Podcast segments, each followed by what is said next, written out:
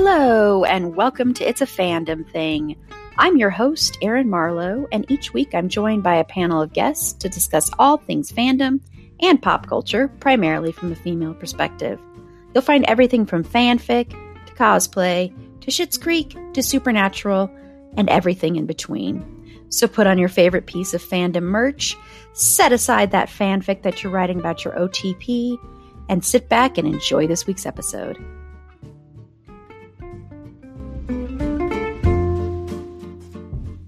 Hello, quick trigger warning for this episode. We do briefly talk about sexual assault, sexual harassment. You will see that. I think it's like an, a little bit over an hour into the episode. So I just wanted to give a trigger about that. Uh, we do get into a really great discussion here, though. We also talk about certain words that you might not realize are slurs and other good topics. So I think it's a really good and interesting discussion. It went to places that we were not planning. But I think it's a really great conversation, and I uh, hope everybody enjoys it. Thank you so much. Hello, and welcome to this special episode of It's a Fandom Thing. I'm very excited because we have an interview. We haven't had an interview in so long, and as people know, I love doing interviews. So I'm very excited to have Tara Jabbari with me today, who she also has her own podcast, which we'll put that information up here shortly. I'm going to have her introduce herself in just a second here. Um, but just a quick little housekeeping note I just want to put out there is once again, we are taking listener support. If you want to subscribe to the show for just $2.99 a month, head on over to our anchor page or click the links in any of our show notes and it'll take you there or go to our Facebook page, go to our link tree. You'll see it there. And we just recently released an episode discussing Freaks and Geeks that is only available to subscribers. And it was a lot of fun because it was the first time I had ever watched that show, which is surprising because it's a show that's like tailor made for me. If you subscribe, you will be able to watch that show. I mean, listen to that episode, excuse me, where we geek out about that. You discover whether or not I'm a freak or a geek and whether or not our panelists are as well. Okay, so Tara, if you want to give us just a brief introduction and a little bit of your background. My name is Tara Jabbari. I am a digital media consultant. Um, I've helped mostly nonprofits and small businesses, uh, but I've played around with a few other things like production companies and stuff like that with their online presence. My original training was like uh, producing and editing films or short documentaries, but I graduated college at around time where something called Twitter came about, and no one knew what the hell was that. So they were like, figure it out. So we, I was, I'm a millennial, so we were like given the guinea pigs to figure it out. And it sort of turned into more than that. So I call it all sorts of digital content. It's not just video, there's images because Instagram is huge now, photography, graphics. And then uh, Twitter allowed it for a different kind of writing structure as well as copywriting. Um, and then podcasting. I was involved with some podcasting since 2015, helping people produce their podcasts. And then during lockdown, I decided I always heard of the story of Lydia Zamenhof. She's the daughter of Dr. Zamenhof, who invented the language Esperanto. And she traveled through three continents, multiple countries between two world wars to teach Esperanto, which was rare, as well as being a single woman. Um, and there were multiple attempts to save her life, but she did die in a concentration camp in Poland. Mm-hmm. And I was just very drawn to her story. I was like, this is a great movie. Multiple films have been made to make this film by me, never happened. So I said, why not make it into a podcast? So I did. It's called Who Was She? And I enjoyed that process so much that I've started working on further seasons, including one on Hazel Scott uh, who is the first Black American ever to have had her own television show. She was a hmm. jazz and classical pianist. So then I was going to promote who was she as well as my freelance work and through that I got in touch with all these cool podcasters and I thought what else do I have in my sleeve and my graduate it's not technically a thesis, but it was the same amount of credits. It's an independent study during graduate school where I studied parasocial relationships and I offered um, to update it for the digital age, which I'm sure we'll get into. Mm-hmm. Yes, definitely. Because and that's when you you reached out to us after we did our toxic relationship sometimes toxic relationship between fandom and celebrity mm-hmm. and i you know like we were saying before we started i think i didn't even realize we were covering that subject and that's what we were actually covering and i had no idea i was just like I had just listened to the podcast about Jeremy Renner, and I'm like, oh, this will make. I don't know what happened to Jeremy Renner. What was going on? You guys were talking about it, but you never really specified. I'm like, what did he do? Did he call Black Widow a slut again? He's well, he's done that. He said some other things. He's supposedly, I have to say, supposedly for legality reasons. Mm-hmm. Um, his ex, who's the mother of his child, said he threatened to kill her. All this other stuff too. Um, and I just think with with Jeremy Renner, what happened with him is I think his ego got the best of him, and he was just so excited to be in the superhero world that he wasn't paying attention to the art or to what he was saying or to who he was. PR over there, I feel like. Yeah, yeah. I I mean, yeah. So he's cut. He's just. It's sad to me because I loved Jeremy Renner for so long. so I will say, when I was reading Fifty Shades of Grey, because of course I read it um, it was a girl who graduated college with a job right out of the bat. I was like, that's the real fantasy. I did picture in my mind a couple of people, but Jeremy Renner was, I was like, I just feel like he would so play this and well. so for me, it was sort of, funny. I always think of that. Um, but yeah, things have changed. But yeah. Yeah, yeah. It's sad that that happened. And I think that can happen. And also, our relationship with celebrity can change because of that. It can. So, yeah. So, I want to get into that because, um, and I know you said it wasn't technically a thesis, but your thesis in grad school did cover this parasocial yes. relationships. And what was it about that that intrigued you? What attracted you to that? My dad jokes. He, he was like, So, you're basically writing your autobiography? harsh. Um, so first, so I was studying communications, culture, and technology at Georgetown University, and mm-hmm. I concentrated mostly on how our communication personally professionally has changed in the digital age like now is the first time that we can be contacted by our bosses in the middle of the night because if something pops up your mind you're like oh I need to email them something. Mm-hmm. And then you can do it right away. I mean, our phones are never too far away from us. Um, so I was sort of studying that, and there's a bunch of communication theories and terms like uses and gratification and all sorts of stuff, presence theory. But this came up parasocial relationships or parasocial interactions. Mm-hmm. Kind of interchangeable. Uh, and it started in 1956 by these, I believe they're sociologists, they're doctors, um, Donald Horton and Richard Wohl. And it was because they sort of, in 1956, that's when television started coming into people's living rooms, right? Before it was mm-hmm. really just radio, or you had to go in person to watch a concert or to watch a play or something like that, um, or the movie theater now you had it in your living rooms. And you usually had like a nightly news person. Um, i love lucy was a huge show uh, now on hulu. Um, but, but it was and there was reports that like crime actually went down when I Love Lucy was on because everyone was home watching it. There was really what, two programs, three programs on TV, um, mm-hmm. and stuff. So it, it's an interesting fact that I learned. But what else happened? You started developing these. It's sort of like a personal relationship with the media.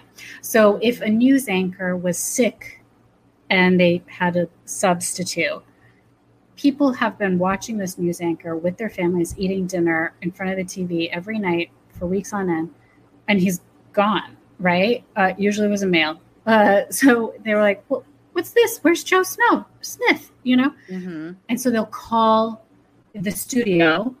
they're like, "What happened?" And they're like, "Joe's has a little bit of a cold, so we have you know Jack Smithson come and sup."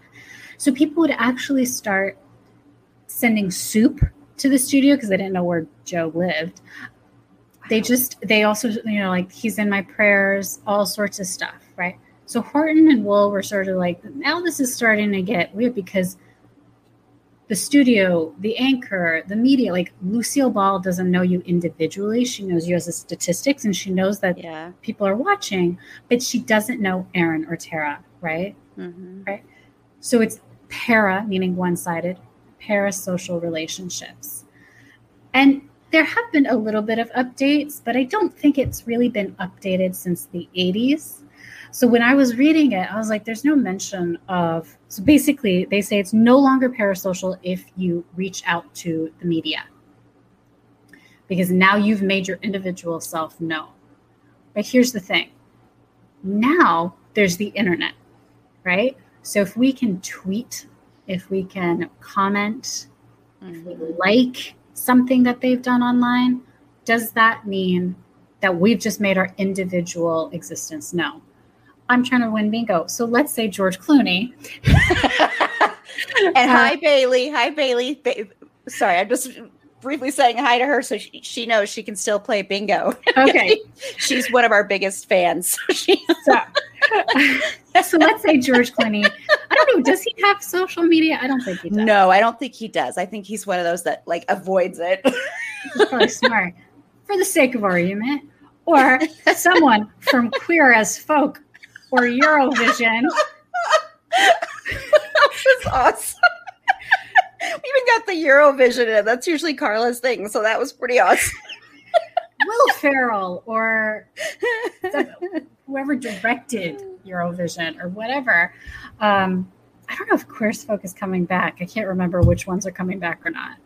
But Yeah, it's a re, it's a reimagining of it. I wish it would come back with the. That's my all time favorite show. is I wish it would come back with the original so, cast. But so let's say use this example. I'm sure somebody from Queer as Folk, whether it's the writer, usually it's the actors, the on-screen Mhm. presence that, that we kind of associate with them, with some of the actors, and you tweet to them and say, "I wish this was not." A reimagining of it. I wish it Mhm. was with you guys, you know, 10 years later, 20 years later since the show ended. I, you know, you guys were so great, right? Under Horton and Wohl's definition, that would be considered no longer parasocial because now they know Erin watched it, loved it, which is, wishes we were back on it. I argue it's still parasocial because out of the many different followers they might have or engagements they might have, it's still kind of like a number, sort of like how the numbers of the stats for the television, for the anchors and I Love Lucy, unless they reply, right? Who's an actor from Queer as Folk? Do they work on HBO Max? Perhaps. Yes, bingo! I got it. you already got bingo. Yes. That's amazing. I'm gonna work for it. Uh, maybe perhaps they work on something on HBO Max. Anyway, who's who's somebody from Queer as Folk? Um, uh, Gale Harold. I Hill. pick Gale Harold. Yeah, Um, it's his birthday today too. so- happy birthday, Carol. Um, so if you're like, girl, I, I loved you on Queer as Folk, I wish you would be coming on in this reimagining of it. And he liked it or said, That's really sweet, Erin. I loved working on that show. Thank you. and then Erin collapses and exactly. So that's where I was like, so that's no longer parasocial. Now, here's the Mhm. thing. If I had, I, I finished at a master's, I don't think I want to necessarily get into a PhD, but I always toy around that if I ever really wanted to, I'd, I really would like to concentrate on two, between two elements. One is with parasocial relationships still. And one is okay, it's no longer parasocial, but we are connecting like never before. How did hmm. we get connected? I, I think I tweeted at you. you did. That's how you. Yeah, that was the Now, first connection. Was you? Would at you say that this is a business relationship, acquaintance, friendship? Like, there's nothing really that says like something that was connected solely on the internet. We don't really know what it's considered, right? There's not really a term. It's not really acquaintance. It's not really a work or friendship. It's something all purely made like I got in touch with um, Shannon from the Game of Nerds, and we hit it off really well. But I'm on the other side of the country, sometimes the world, but I, I I do like I sent her an email. I'd be like, "Oh my gosh, did you see the trailer for this new thing, this new Marvel uh, movie?" Uh, She's just gonna keep naming them. So Bailey, you can get a bingo too. I have a cat, and the cats are sleeping. So here's the thing about parasocial relationships: musicians and athletes are a whole other ballpark. I didn't touch it because it's just mm. crazy. I feel like honestly, like truly like Marvel, especially Marvel, Disney, DC.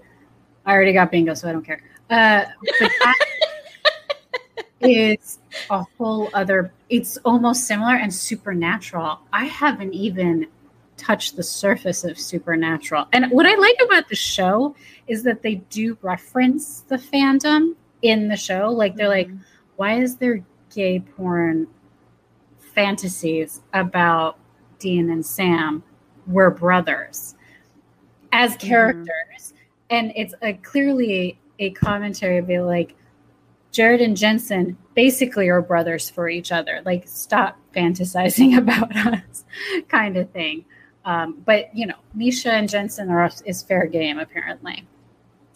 Well, and it's interesting with Supernatural too. And I know this is kind of going off of the questions here, but that just made me think. You know, recently um, there was a big, big rush up in the supernatural fandom because there was an announcement that there's going to be a new show, and Jensen's oh, producing it.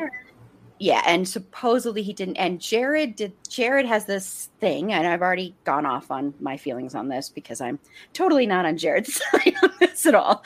Oh, but okay. he he has a thing of using his fans. He's done it before, and he'll go to social media. He's complained about like you know, like putting like um, like people on blast that don't cater to his needs, like hotel workers and like airline stewardesses i think wants to and he'll like dox them on social media and he puts their picture up and he goes off on them sure. for something they might have done like something like they might not have given him the customer service he wanted they might not have known who he was um he was in a barroom brawl not like a couple of oh, years oh, I ago. Heard about too, this. And so he'll go on there and he'll do that and he'll plaster the name. And he knows, he knows this just because he's done it before, that his fans are so rabid fans, you know, they just will defend him. They will, they have gone after those people where they ended up shutting down their social media, where they felt physically threatened um, you know, because they would be threatening these people. And then he'll come back on and say, "Oh no, no, no, no, no, no, no, no! Please be nice. I didn't mean for you Do to." Do you think he's them. doing that on purpose? Oh yeah, totally. I think he's completely doing it on purpose. That's, I mean, that's my. So I just think that's an interesting because I'm sure that's because I don't know. Would you consider that part of parasocial relationships? Because question or not. Yeah, because that just popped into my head when the yeah, like that. Because what I was thinking, and again, it goes into the music realm. The the Swifties with oh yeah uh, multiple times, but I think the last year uh, that show from Netflix is this part of that. Dang, no, oh oh, I already got Netflix. Um, but music mentioned Georgia, Ginny and Georgia. They make a comment like. Oh. Mm-hmm something like you're a slut like Taylor Swift. I don't know. I'm not saying that that's what the show said, something like that. And they went mental. The certain fans got really, really upset. Mm-hmm. And would what's interesting about that is that they would go to the actor. do you hear the cat? Yes, I do hear yes! there you go.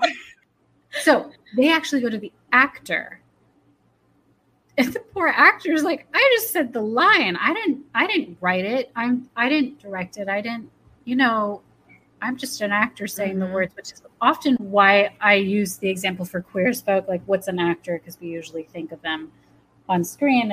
Again, one of the reasons why parasocial started in 1956 is because two senses were being used on a regular basis.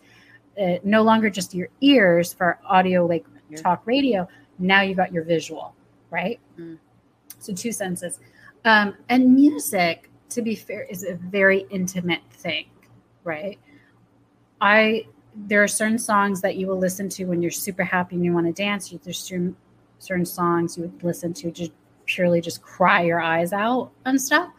So it is very intimate, but when the fans get involved, they sort of attack too much. And you also don't know the whole story. I did one uh, for the Game of Nerds, a blog post of a good example because uh, Demi Lovato, mm-hmm. and I believe they go by they pronoun. I could be mistaken, but I'm not sure. So just in case, Demi. Uh, Demi had that drug overdose. And in this YouTube documentary series that I watched, um, Dancing with the Devil, uh, a friend of Demi's who was there the night that Demi had overdosed was attacked. She lost do- jobs. She's a dancer and a choreographer. She lost jobs. She was blamed. Like, how could you let Demi take drugs and all that stuff? Now, this documentary gave the chance about a year or so later that the friend didn't have any idea. A drug addict has a tendency to be really good at lying and, and stuff. And Demi is no different, as they say. Mm-hmm. Demi says it, Demi's parents say it, all sorts of stuff. So the friend had no idea. And she was this innocent bystander and a victim of the, of the damage that Demi put on herself, excuse me, on themselves and others. Now you can hear it from their story, both sides. Demi's story of, I just wanted the drugs. This is what I was going to do. This is how I did it. No one else knew I was on drugs. And from the choreographer side, she's like, I, she was drinking, uh, Demi was drinking sparkling water. I had no idea anything was wrong. Something was off, but I was tired Demi said to go home or something. You know, like you hear it from these perspectives. What would you do at that situation, right? I don't know the situation for Jared, but if if a hotel manager wasn't very nice to them or somebody there, everyone has a bad day, right? So you can't always be in a good mood, right? and that's the problem with these this social media is like you always feel like you're on call. Do you know the the game uh, the account DeuxMoi no i don't. so it's french for to me means nothing. But it's it's really blown up but i've been following it for a few months and it really blew up. And it's basically anonymous tips not tips but anonymous um, people talking about interactions with people in the media people from real housewives I don't think Supernatural came out, but like actors, singers, athletes, all that stuff. They're like, you know, I saw Jared Padalecki and he was really sad in mm-hmm. Subway and stuff like, you know, all that stuff. Or there was one on my love, Ben Affleck, and it made me really happy to hear about it. Um, which I remember it was circa 2003 when he was with Jennifer Lopez, and he He's was in, back with Jennifer Lopez. I know, I know. and I, I wish he could make it work with Garner, but he screwed that up real bad, Benjamin. Um, but you know, I get it. I like Lopez. I like her work ethic. Um, I'm glad that they have their kids and all that stuff, and hopefully it'll work out until I'm around. So anyway, but it, it was like this story, and why do I remember it? Because I was in love with Ben Affleck, and I'm going to get back to your question. Don't worry, I, I didn't forget it. But he was they were saying my mom this is an anonymous person who tells DeuxMoi's who shares it um, and says you know in 2003 2004 he was really down on himself loner you know the paparazzi were everywhere he's in his hotel room in i think boston mm-hmm. and my mom was a maid at the hotel and she came to clean his room he's like it's fine come in here and they start to chat because he's from Boston, same area kind of thing. He didn't grow up with the glitz and the glam and all that stuff. So he liked having this real person, you know, like yeah. somebody from his childhood kind of neighborhood area. And they start talking and and somehow she's like my mom brought up that, you know, money troubles and all that stuff just as a conversation. And so he went and he took I think her phone or her cameras. maybe there was a way to take a photo and he made himself throw up or something and took the picture. And he says, if you give this to the paparazzi, you could make easily like $3,000 and that'll help you with your debts. Are you my, serious? Yes. Do you wow. see why I love that? Uh, okay, that kind of changes some. Some. Oh wow, that's that's interesting. Yeah. And she said, "You're very kind. I'm not going to," and she never did. But he was like, "I like you, and this is how I can help you," kind of thing. Um, and and I would say like some people might argue like why didn't he just offer to pay her that? But maybe she would she's not going to use the paparazzi photo. She's probably going to not take his money either right? So it was a really i was like i love that. I love that. Now it's become more like you know i saw taylor swift and she's so nice but then i saw justin bieber and he is such an ass you know all sorts of stuff mm-hmm. you don't know what the day is like. And it's weird because a lot of waiters will come on and they said, you know, the person, the celebrity or whatever, will always ask, What's your name? and tip really well and all that stuff. So I have found myself somebody who's not famous at all. Well, now I'm on the it's a phantom. yeah, now you're going to be. uh, but I have found myself and be like, and what's your name? thank you. Okay, thank you so much. And then I'm I was like, because you don't know. I was like, oh my god, because you want to make a good impression, but it's also yeah. anyway. So back to your thing of like, okay, so see, this is why I'm not going for my PhD because this is complicated.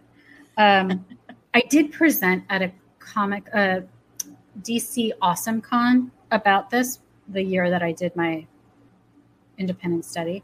Mm-hmm. And they had a good question like, if you reached out to like somebody in the media, how do you know if it's from them or somebody on their team? Would you still consider no longer parasocial? Like, was it huh.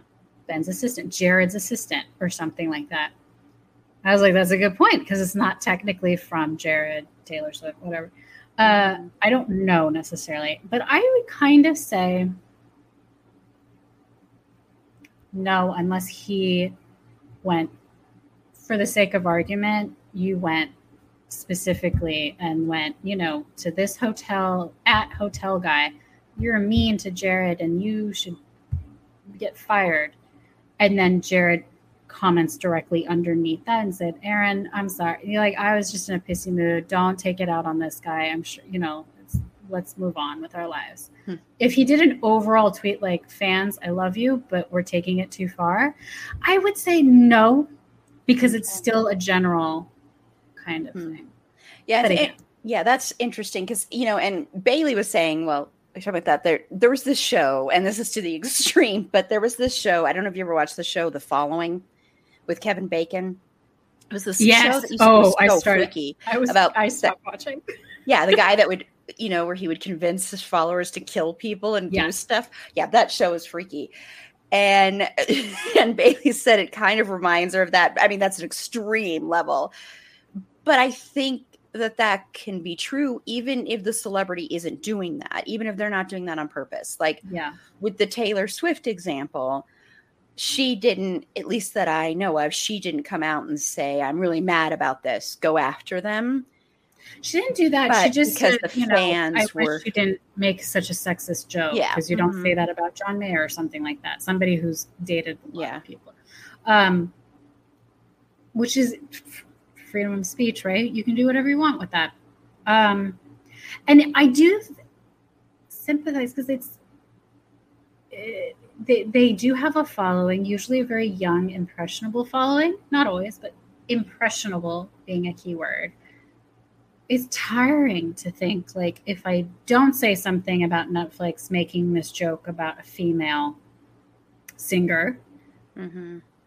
then it doesn't put light on this issue or, you know, but if I do, I might, will people take it too far? You know, it's not a fair, I think we're now in a very extreme level. We're still in the baby stages, crawling stages of what the internet can bring when it's been open to everyone and everything. Yeah. So, um, but relationships have been formed. Um, what was it like? Nicki Minaj was like, if you can prove to me, I will pay off your student debt. That was happened a few years ago. How she can reach out to fans and then they can prove that they're going to school and mm-hmm. she would mm-hmm. pay their student debt. that's nice. um, but at the same time, you have these like sort of like an army, like go after Netflix for being mean, kind of thing. So, mm-hmm. and and and the kind of control and and power that you can have, like it's exciting. I'm I'm excited. Thanks, Bailey, for chipping in. I'm not really. listen, I'm like, thank you for letting me know that I'm guessing Demi does use they them yes. pronouns. Yes. Um, and, and and stuff like that. But it, it's exciting. We have this kind of interaction.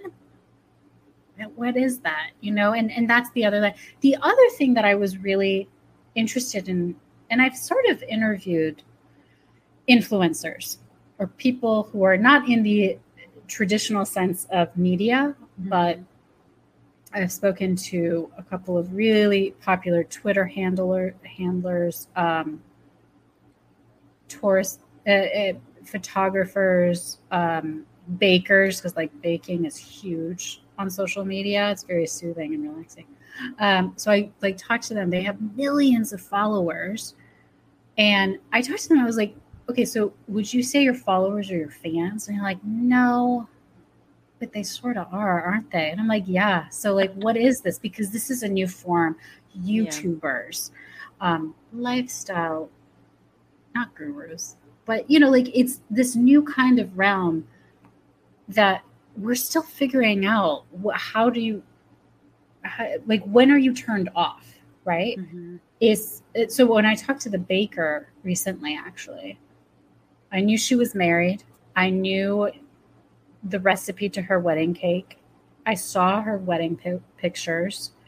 I didn't know her husband's last name, but I think I could have dug it up pretty fast. And she's like, right. And I'm like, is that weird to you? Because it's weird to me that I know all these details. yeah. And she goes, no. But, and I was like, at the same time, what I like, it's sort of, we don't know everything, right? She, for instance, like going to an extreme, she was talking about how she moved, she lived in New York City, she moved to Seattle to be closer to her family because in her post she's like we're moving so you're going to see a new kitchen and all that stuff. And we'd like to have start our own family in the near future right? Now i don't know her well enough to be like hey how's that going? How you know? Yeah. Like it's way out of base. But do you get responses like that some people might not I'm be sure. able to and that's the other realm is there are times where fans or people who felt like this real relationship that it's like a best friend, it's like a sister or a brother, and be like, "How's baby making?" right? Like some people mm-hmm. don't have the the most popular example of what I would say is parasocial um, that has gone wrong is the man who tried to assassinate Ron, uh, Reagan, the president for Jodie Foster because he mm-hmm. watched Taxi Driver like 30 times in the theater. This is in the yeah. 80s now. Um, he is still in a mental institution. And actually, at, at Awesome Con, uh, one of a woman who's a nurse, she said, I used to work at the psychiatric ward that he is still at. Hmm. And I was actually looking into it. This is 2017. And his parents were making a case to get him out of the hospital uh, and be under his their care. Um, and the the hospital and the judge denied it because they said, "Well, you're older than your son, so when you die, who's going to take care of him again? He's needing constant care." That's um, true. Jodie never talks about it.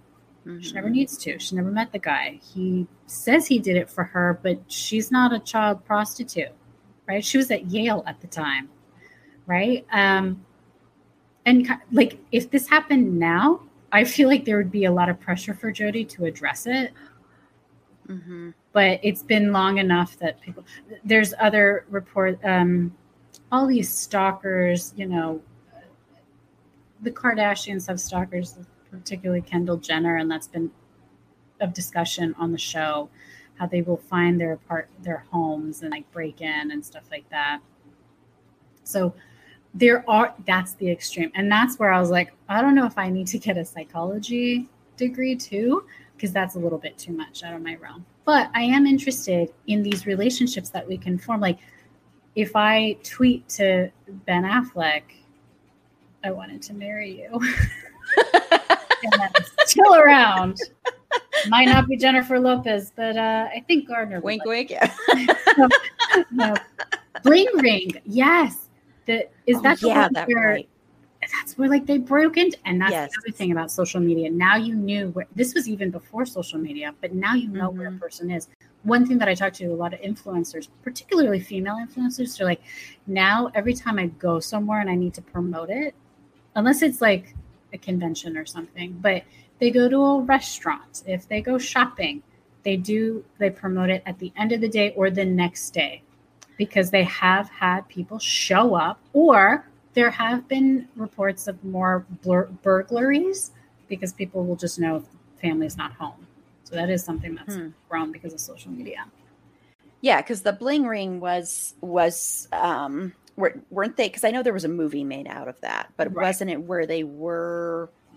They broke into somebody's house. I can't remember. The they would break into like paris hilton's house and That's right. Bilson's That's right. house Mhm. and it starred Emma Watson. And Emma Mhm. Watson is a pretty interesting study of we watched her grow up. I'm around the same age as Emma Watson. And I remember so there was a talk of she went to Brown University. Um, you know, it, the bling ring, she's a little bit sexualized, you know, licking her lips and all that stuff. Um, but she had said like um, after she graduated from Brown University, sh they're like, "What are you going to do?" She's like, "Get drunk," something like that, right? Mhm. Um, and a couple of family friends who are older, you know, baby boomers, if you will, and they're like, "I wish she didn't say that because alcoholism, you know, like alcohol abuse, it shouldn't be a reward." You know, it's like that. I was like, the woman graduated from University. They also don't drink. I don't drink, but I was like, you know, in safe conditions, you do what you want.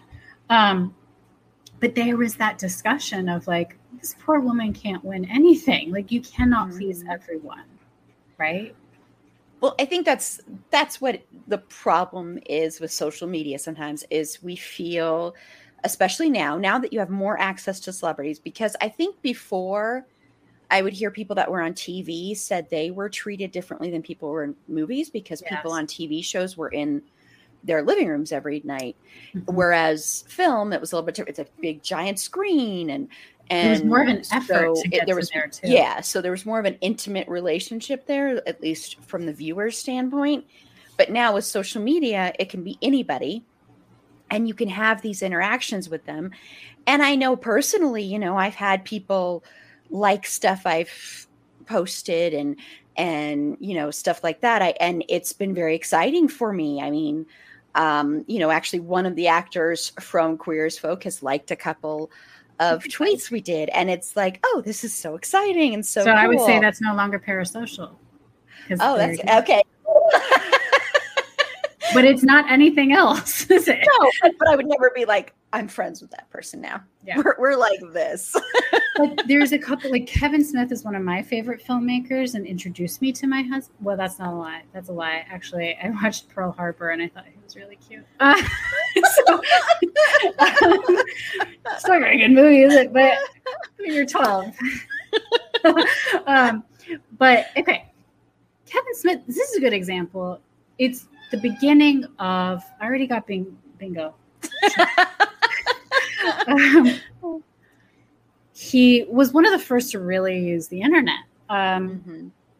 and he has hired people who have started websites or community center uh, boards appreciating his work or dissecting his work that he just found really interesting. That has happened. That is all because of the internet, basically, Hmm. that connected the media to the fan and formed a professional relationship that turned into a friendship. I think one of them ended up working uh, or being on Kevin's comic book men show. Uh, so there is that potential. Or uh, the, the show Girls on HBO, some of the writers that they found was that they would just look at Twitter and see who they like. Not necessarily tweeting at them, but just so it's not necessarily parasocial relationship, but like that's internet is bringing people together as well as breaking people apart. There is that potential. Like, what if the queer as folk people were like, like this this Erin lady, she keeps tweeting at me. What else is she? And then they might have found your podcast. They might have asked to be on your podcast. You like the potential and the possibilities are endless, but it's very come very on the podcast. yeah, yeah. come on, come on. One come could on. only hope. I'll try to. If, if Gale Harold comes on here, I swear I will try to speak. Which one's Daryl Harold? He plays Brian Kinney. Sex on Legs, Brian Kinney. He's just he's absolutely gorgeous. So yeah, he's he's he's yummy.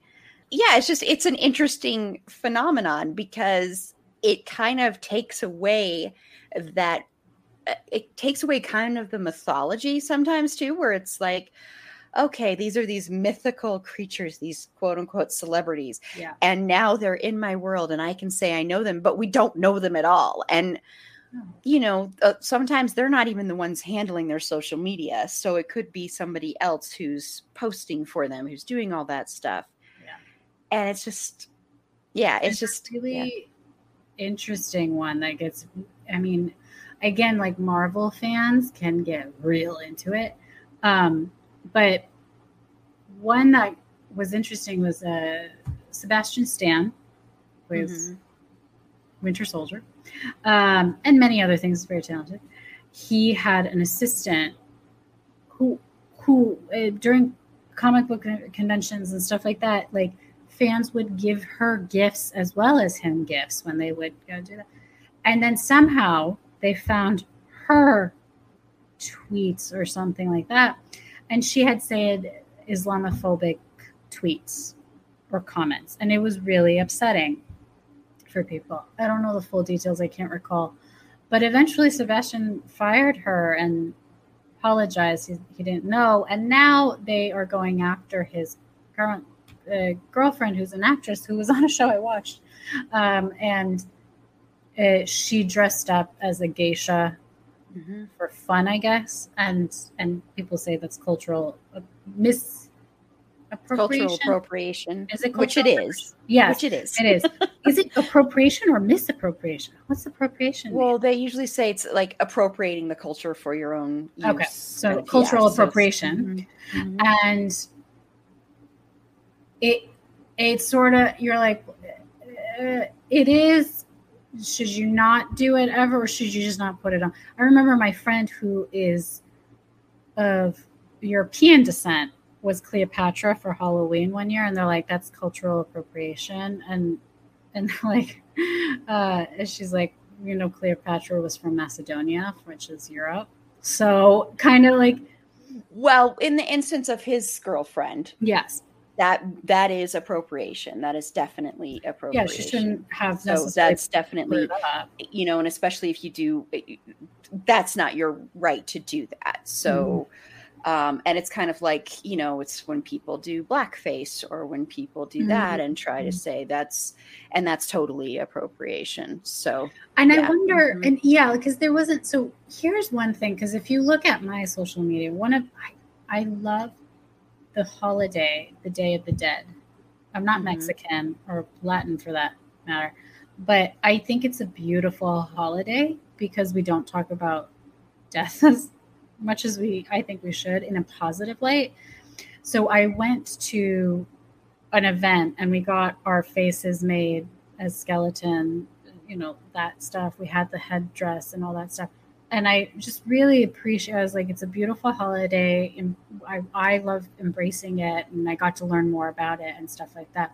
So is that cultural appropriation though? Yes. Because I as not yes, of Latin descent, it is. but I'm it is. appreciating it. And I don't so like should I take it down? Should I not? I like this conversation. you know, I I know from what I've heard, and Mhm. please correct me, viewers, if I'm wrong here. Please correct me. Um, and hi, Bed, Wed, or Behead. Um, um, but I, I I believe in that instance, since it's it's it's not your culture, and if you're using it as a way to like like that's why a lot of people ask, don't use that as Halloween decorations.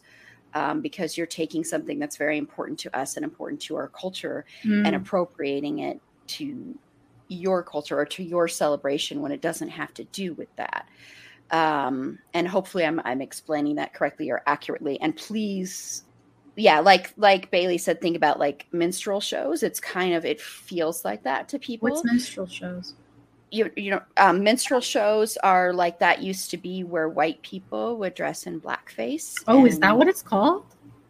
yeah, Oh, and it would be like a way of making fun of of of black people and dressing and doing, and doing like the and doing in a very very very harmful racist way. That's Yeah. what they were. Yeah.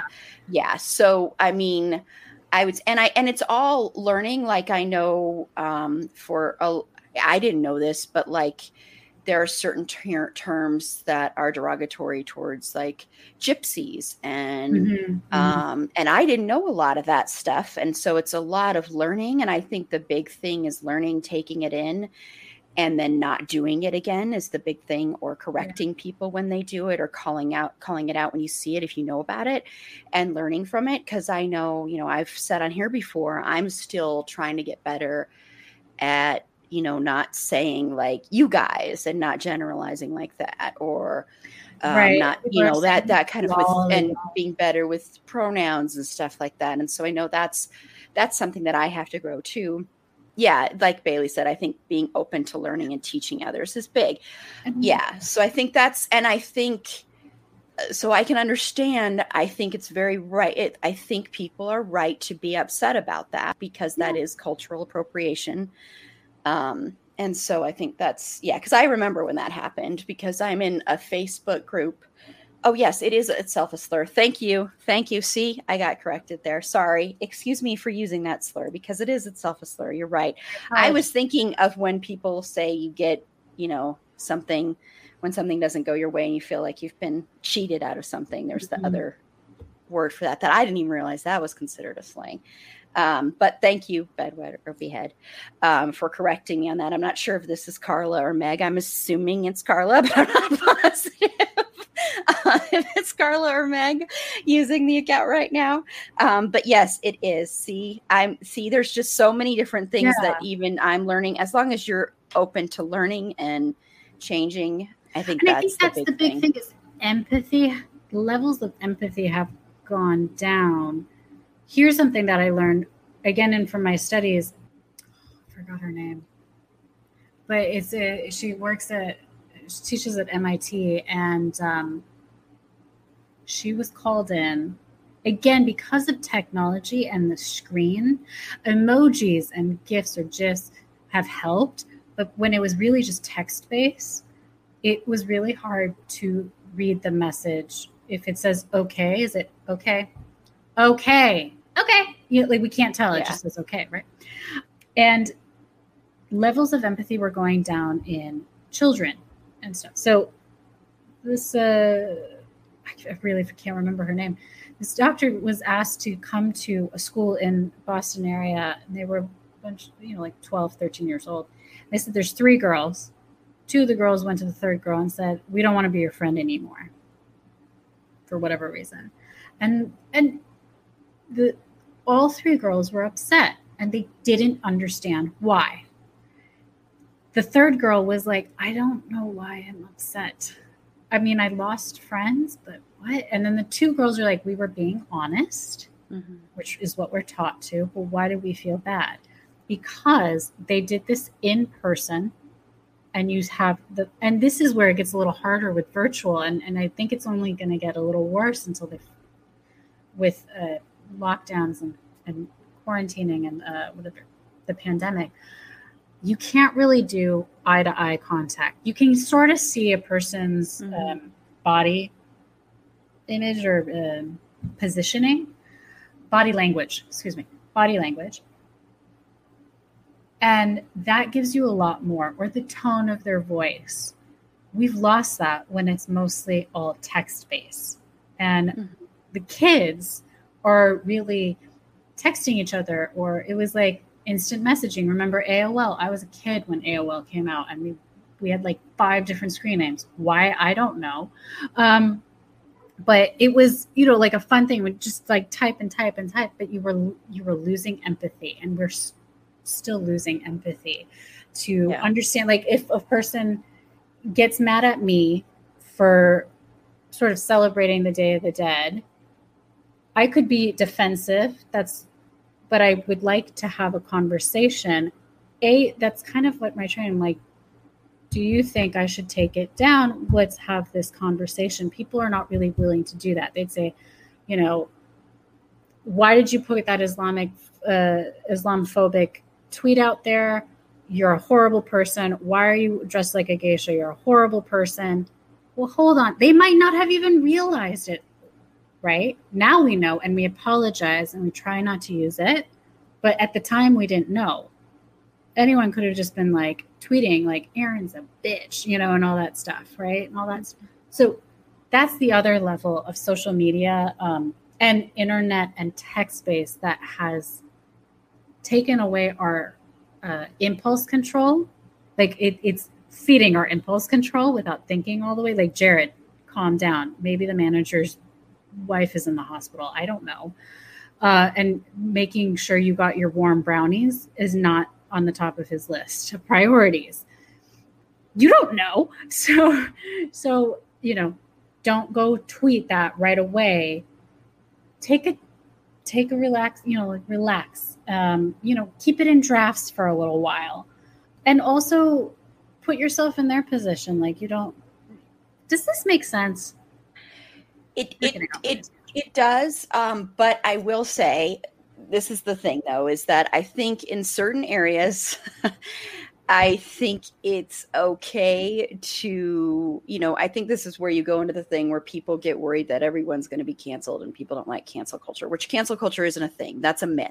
That mm-hmm. doesn't exist. Mm-hmm. I mean, especially if you're white, that doesn't exist. Cancel culture is not a thing, especially if you're a white man. You're not going to get canceled. That's not going to happen to you. I mean, really, legitimately, that's not going to happen. Could you, you might have that a little bit more? Because I didn't, I, I, yeah, I don't know. I mean, I think you know, people get upset because people get called out on things they say that they feel they should just apologize for and everything will go back to normal and that's okay mm-hmm. and you mm-hmm. know i didn't mean that or i was young even though i was in my 30s or i was in my 20s and i'm you know and people excuse I, that and where i think the problem is is there's no consequences. There's just saying something but there's no consequences for your action. That's what it really is is it's called consequences. So if you lose your job mm-hmm. because you did something racist that's consequences of your racist actions. If you get called out for the fact that you are appropriating another culture, that's consequences for appropriating it. You know, if I get called out for for saying what I said earlier, which was totally wrong and I shouldn't have mm-hmm. said it, mm-hmm. but I, you know, and I know I'm still learning, but still I should have known that. That's consequences for me saying that. Um, and you kind of have to take that and learn from it. And instead of getting defensive and yeah. being like, F you for calling me out on this. I'm just learning and and that's true. We are all learning. I'm not saying you can't say you're learning and you you're growing, but I think there comes a point where you can't keep using that as an excuse. Yeah. And you have to be like, okay, I have to learn this stuff on my own and then grow. Where it's it's you know, it's like it's also there's the term of using free labor where people will teach you um, you know, like I know a lot of black men and women, especially black women, have been used, their free labor has been used to teach white people about what's not good and what's mm-hmm. what's racist and what's not okay to say yeah. and why this is that. And you know white people going well teach me show me why this isn't. Instead of being like there's an internet out there. You can find it out yourself. You can learn yourself or you can teach each other. Fellow white people can teach each other and so there is that term of free labor where it's like we've already given you so much free labor we're not going to keep giving you free labor mm-hmm. so i think that's that's the thing is that i think sometimes we just kind of like to excuse stuff especially in celebrities we like to excuse stuff because yeah. we say they're a celebrity and we love this celebrity and so we're just going to excuse what they say because they're a celebrity and eh, that's what happened with the jared situation was mm-hmm. jared is a rich white straight male mm-hmm. and he's not going to be hurt by this in the long run he actually gets love adulation which is what he wants he wants the attention I mean, the only reason I say this is because he's done this time and time again. This is a pattern yeah. with him. He uses this because he wants this attention and he wants this love and he wants um he wants all the attention himself. And it's like people feel bad for him and sorry for him. And i'm like I, I don't really because you're using that privilege that you have as a white male. And you know that you know that. He knows what happens because this has happened before. He knows what the consequences are. He's not stupid. Right. So yeah, so I think that's that's where I'm going with that. Like like Bailey said, bonus is a myth because it's no longer it's calling you out. And, and people never get canceled anyway. that's the, that's the thing. And I, I, mean, I really don't think they do. I mean, you even look at people like Kevin Spacey. Mm-hmm. Kevin Spacey is still being able to make movies.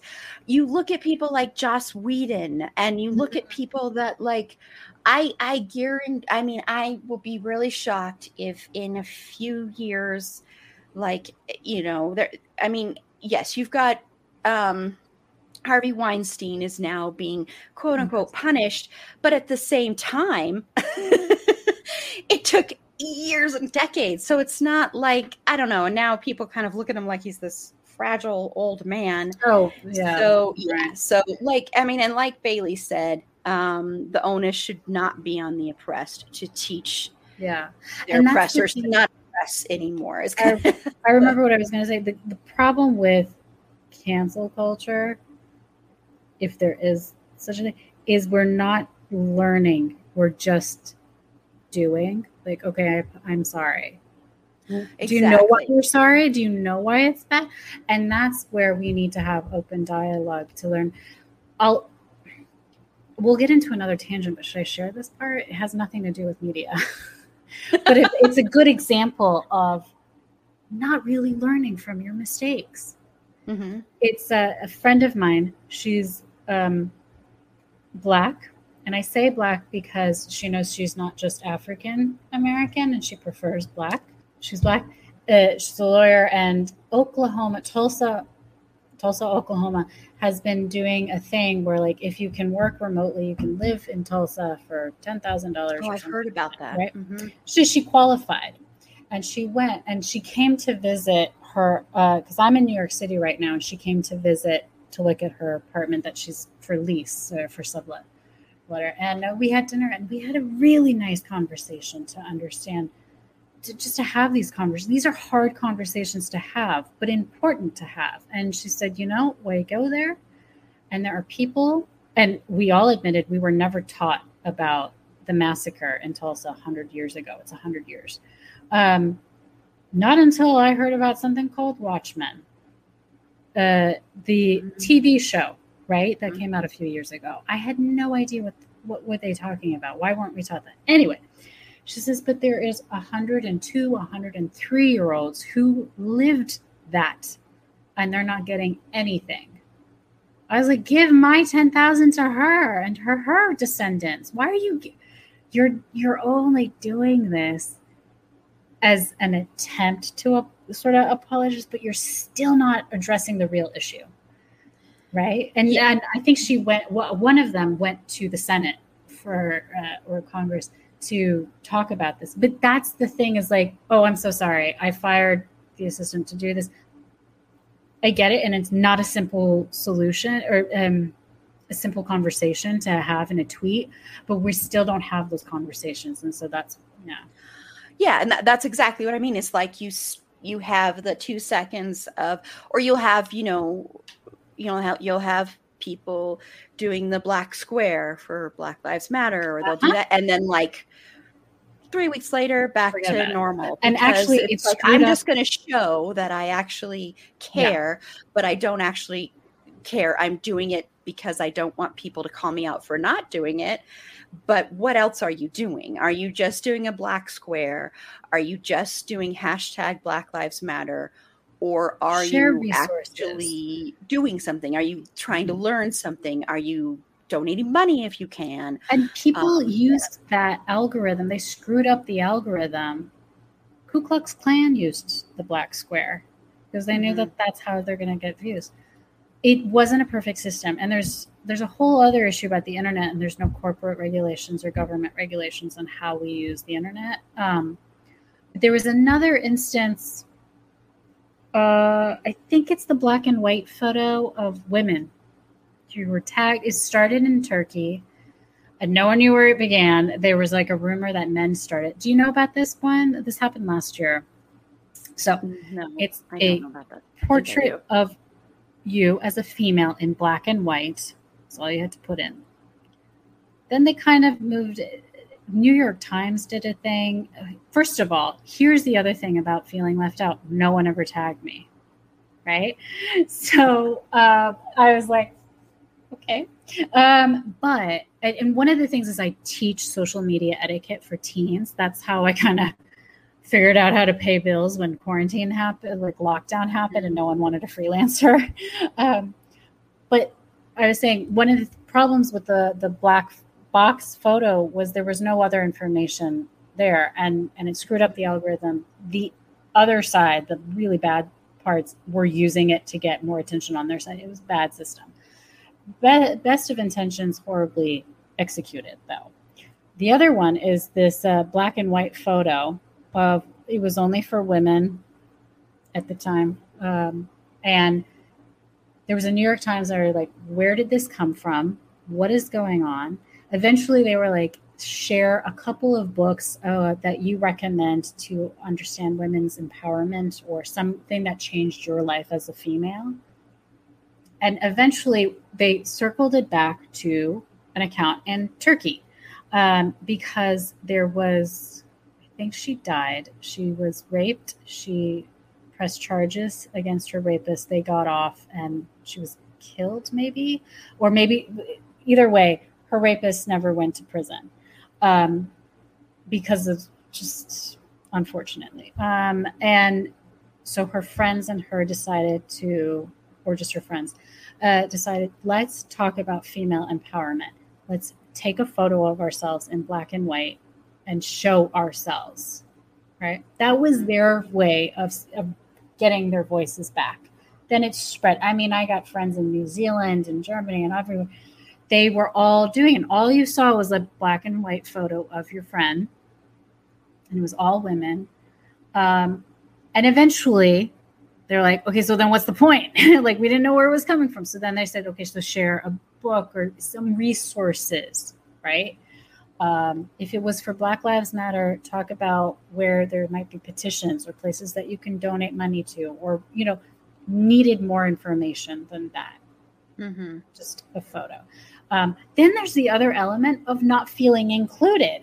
I and I would t- teach this to the kids. I was like, I'm a woman. I don't get tagged.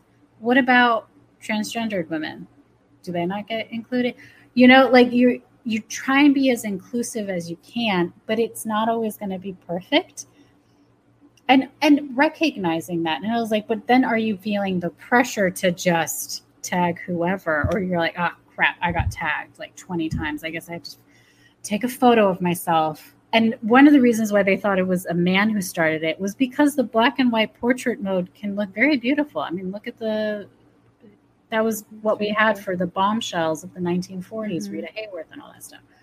So it was sort of like, it's like basically pleasing to the eye. But what was the point of it? And there was this discussion.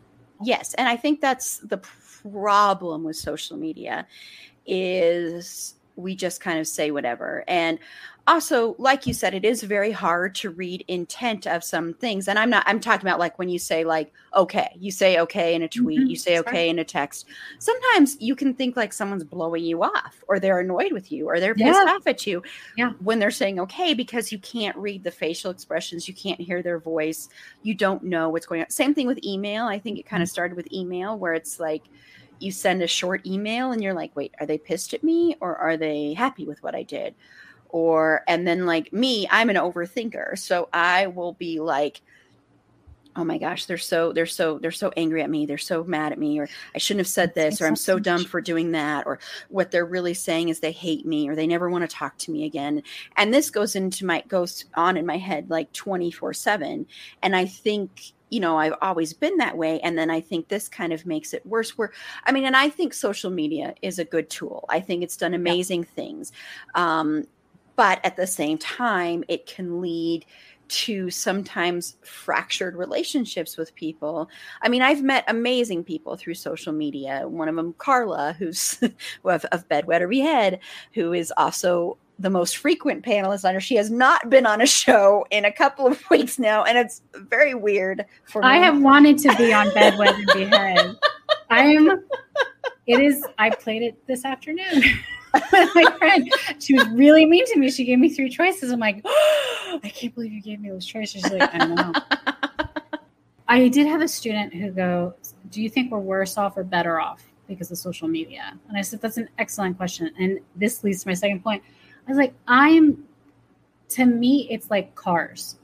When cars were first invented or started, you could get to work faster, you could get to the hospital faster, but more deaths and accidents did happen, mm-hmm. right?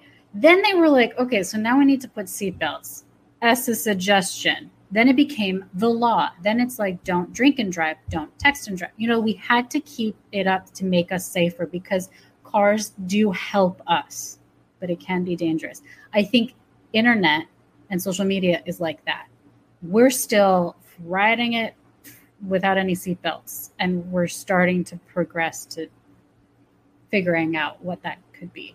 That's my thought. Yeah, I saw some questions we mm-hmm. never really got into. Yeah, this one um, from Bailey. Um, and so she's talking about being mutuals with several podcasts and feeling like these interactions are different from my interactions with the host's personal accounts. So, how do you think that so I think what she's saying is like if she is like interacting with, say, she's interacting with my personal Twitter account because we've mm-hmm. had interactions on my personal Twitter account. Bailey and I, we've actually had like a private messages before, and then like she private messages me through the it's a fandom thing account. Yes, she thinks those interactions are kind of different. Do you think agree. that's parasocial, or how do you think that's different? That's a good that, that is a good example. Oh, that's a good question. it's Again, a hard one. it hasn't been updated because of things like like if you went to Queer as Folk Twitter account versus the writers or the actors individually. I well no well your example is a little hard because I'm guessing you or maybe one other person on your team is part of the It's a Fandom Thing account. I the only one that runs the Twitter, but the other Erin who mm-hmm. is also sometimes a panelist, she runs the Instagram and Facebook account mainly. I will go on there occasionally and I'll reply to things, or people will message me on there and I'll reply to messages on there. There's one particular person that she also hosts a podcast and she's been on here before. And we message through Instagram mainly because that's where mm-hmm. she's mostly active. So I'll go on there. But 99% of the time, if you're on, just heads up to everyone, if you don't already know this, if you interact with us on Facebook or Instagram, especially Instagram, not so much Facebook because there is somebody going back and watching our or listening, excuse me, to our old episodes and doing these long comments on them. It's so awesome. so I'm gonna have to give you a shout out here in just a little bit here because it's amazing. It's like they they they're watching and they like will come well, what about this? You should talk about this. Well, you know, and yeah, I agree with this, or I disagree with that, or I agree with this person. And it's just pretty awesome. And so yeah. those replies are from me. I do look at those and I reply to them because I feel like I should as the host. But most of our Instagram posts are not created by me. They are created by Erin. And it's connected to Facebook. So all those go to Facebook. And I had her do that because Instagram confuses me to no end. I don't understand Instagram. And our Instagram was not doing as well. And so so I had her take over. She offered, she volunteered to take over. So yeah, so if you are interacting with me on there, it doesn't necessarily mean you won't be interacting with me, but just know that those are not you know, from me. I was like, oh, and Bailey's explaining it. Sorry, a little bit more here. Um, like when my Twitter replies to Bailey's tweets, live tweets, it's different than when I am talking to Erin, to mm-hmm. myself, because the audience follows fandom thing. Oh, but Erin's is personal to personal. I still say So it's parasocial. Okay. But not technically not because she's replying. It's a fandom thing as replying. But this is why. I was just thinking about this when I talked to the baker. I don't want to necessarily say their names just in case, but Mm-hmm. uh, she has her own personal account. Yeah. How did I reach out to her? Through her business account. We do not Mhm. follow each other on her personal account. I don't know her personal account. She's made it private.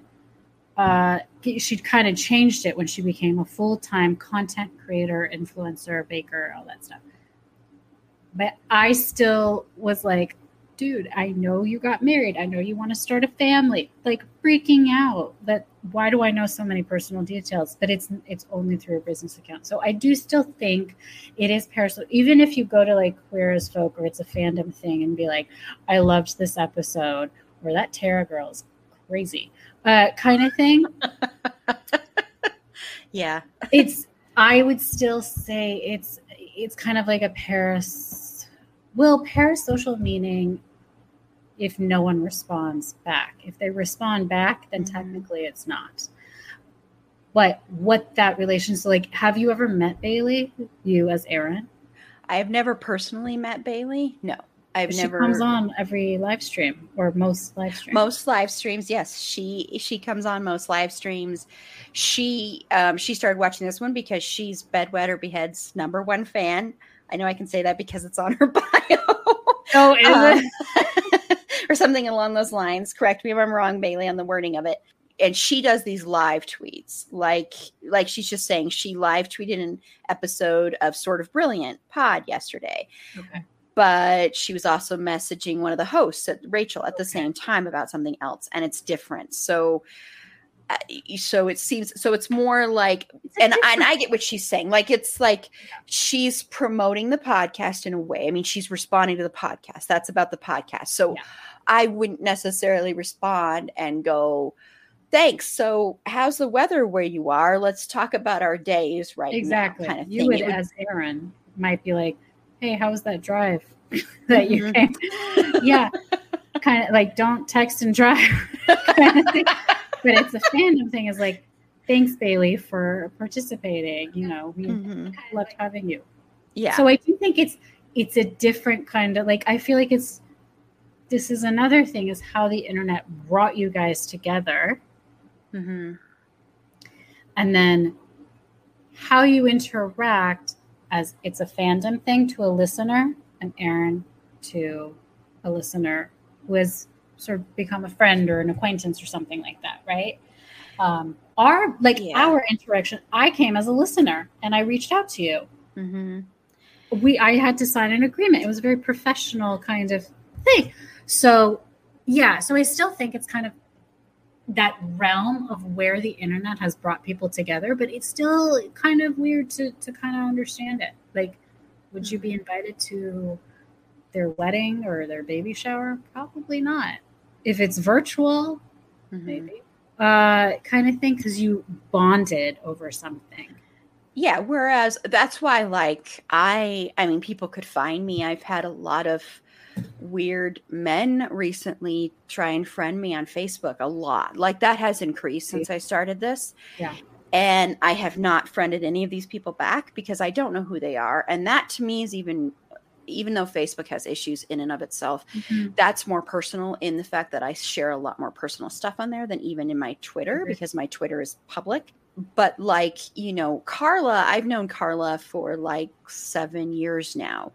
We've only met physically once, but I feel Carla is one of my dearest and closest friends. And I mm-hmm.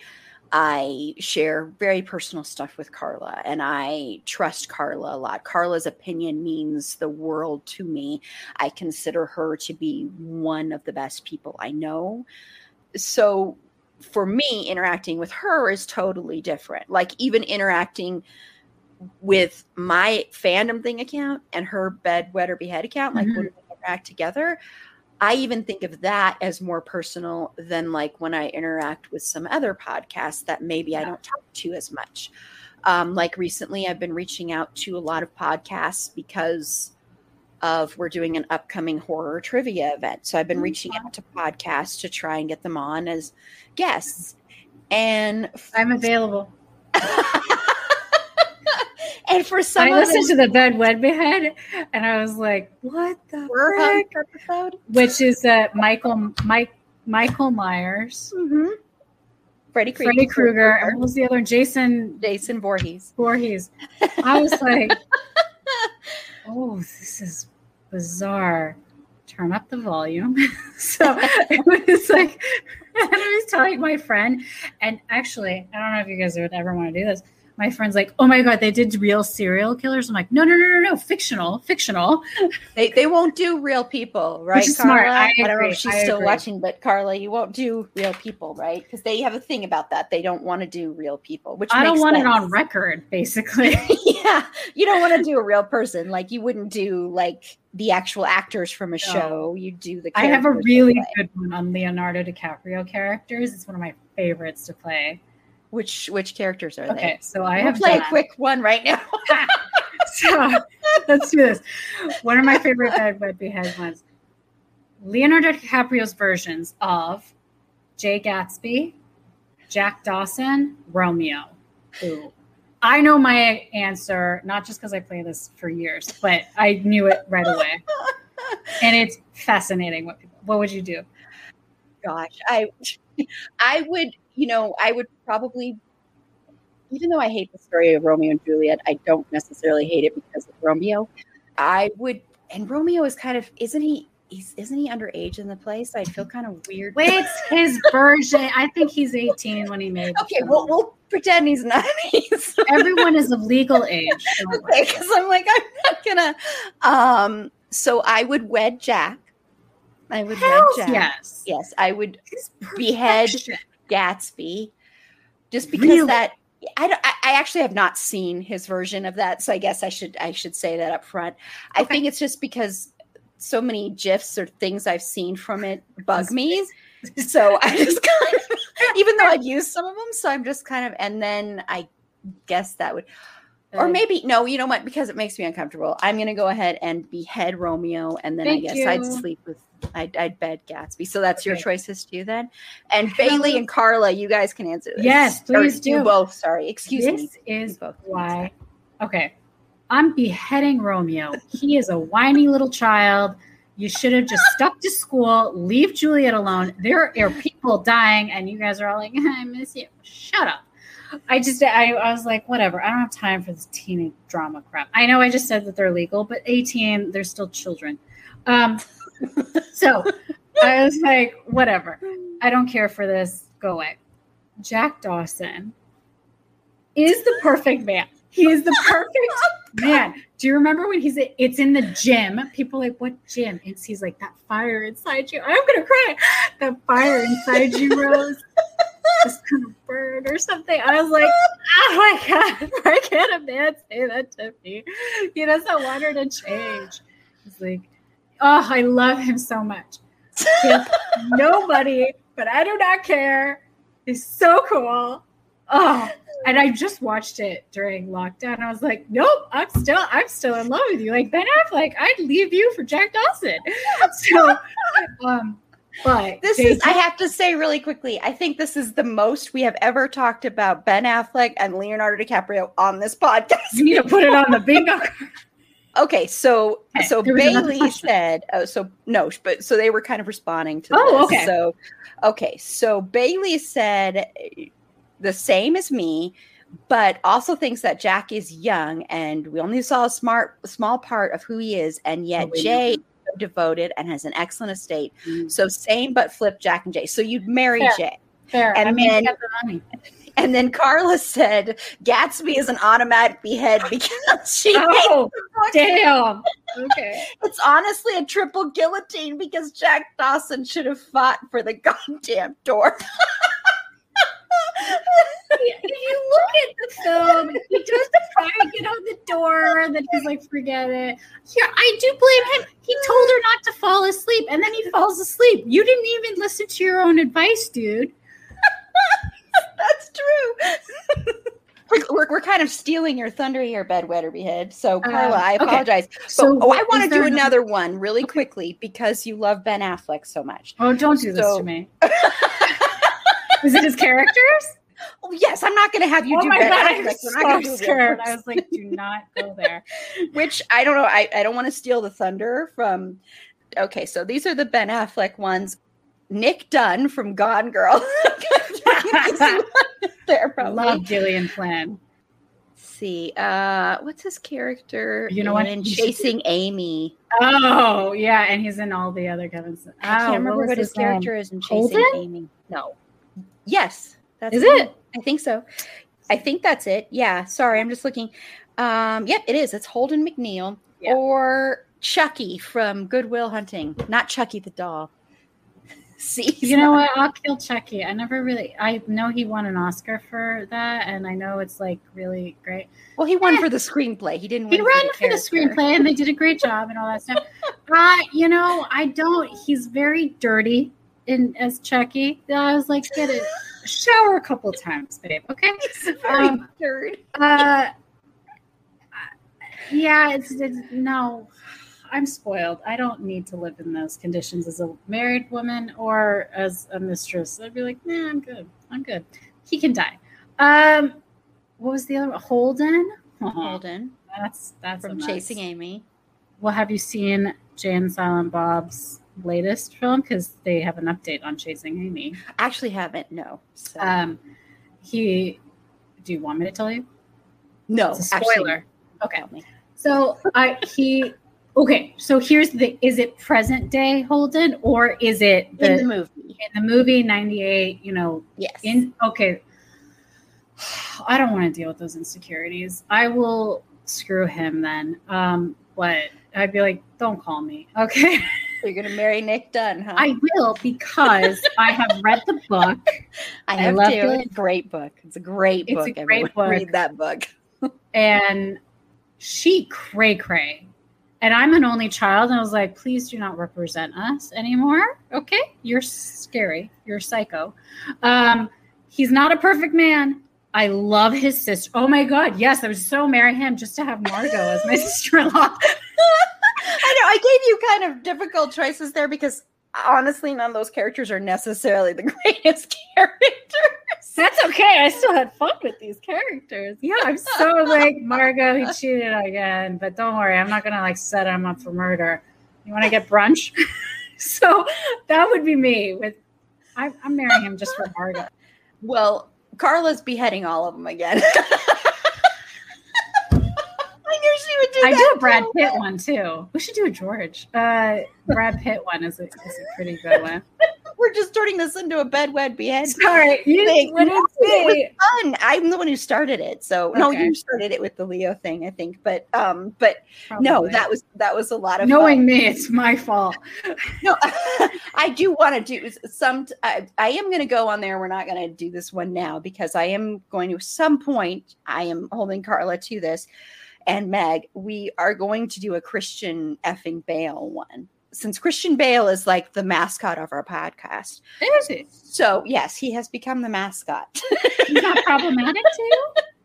Oh, he's got some issues, but oh, well, come on. Ben Affleck has some problems. I know. I'm fine with it. With those Ben Affleck characters that I gave, I would honestly probably marry the Chucky character. Really? Oh yeah, because I think of all the characters, he's the only one that's kind of I don't know. I think Nick Dunn, uh, while he didn't. Uh, sp- I- He didn't kill spoilers for the whole movie. Spoilers, Get over it, everybody. is great. Um, but even though he didn't, you know, do that, he still was pretty messed up. But I would probably, I would bed Nick Dunn though because I th- because I think Holden is homophobic or is biphobic. So honestly, so oh yeah, that's a good point. Yeah. so I wouldn't want to have anything to do with him. So he could get be beheaded, but I wouldn't want to marry Nick because I would be, I just I don't know, it would make me nervous and paranoid all the time. And I think Chucky is the most grounded, down to earth of all of them. He's a hard worker, that's for sure. And he sacrifices. he wants his friend to live to his potential. I just he's dirty, and he smokes too much. Did you ever watch? This is one thing that I've been meaning to do for the game of nerds as a blog post about parasocial relationships and how it's not, but it, it's like everyone's sort of wet dream. The show Starstruck. It's a British show. It finally came here in HBO Max.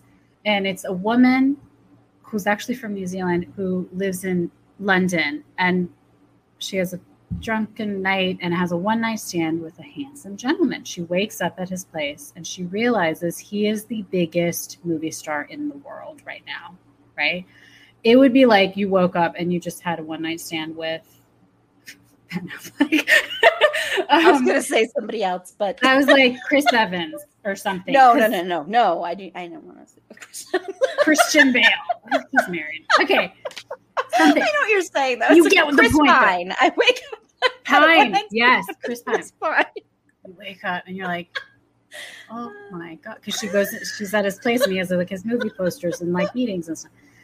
And so the next of the show goes to everyone is flipping out. They're like, you had sex with, you know, whatever his name is. And he really likes her and they have a connection.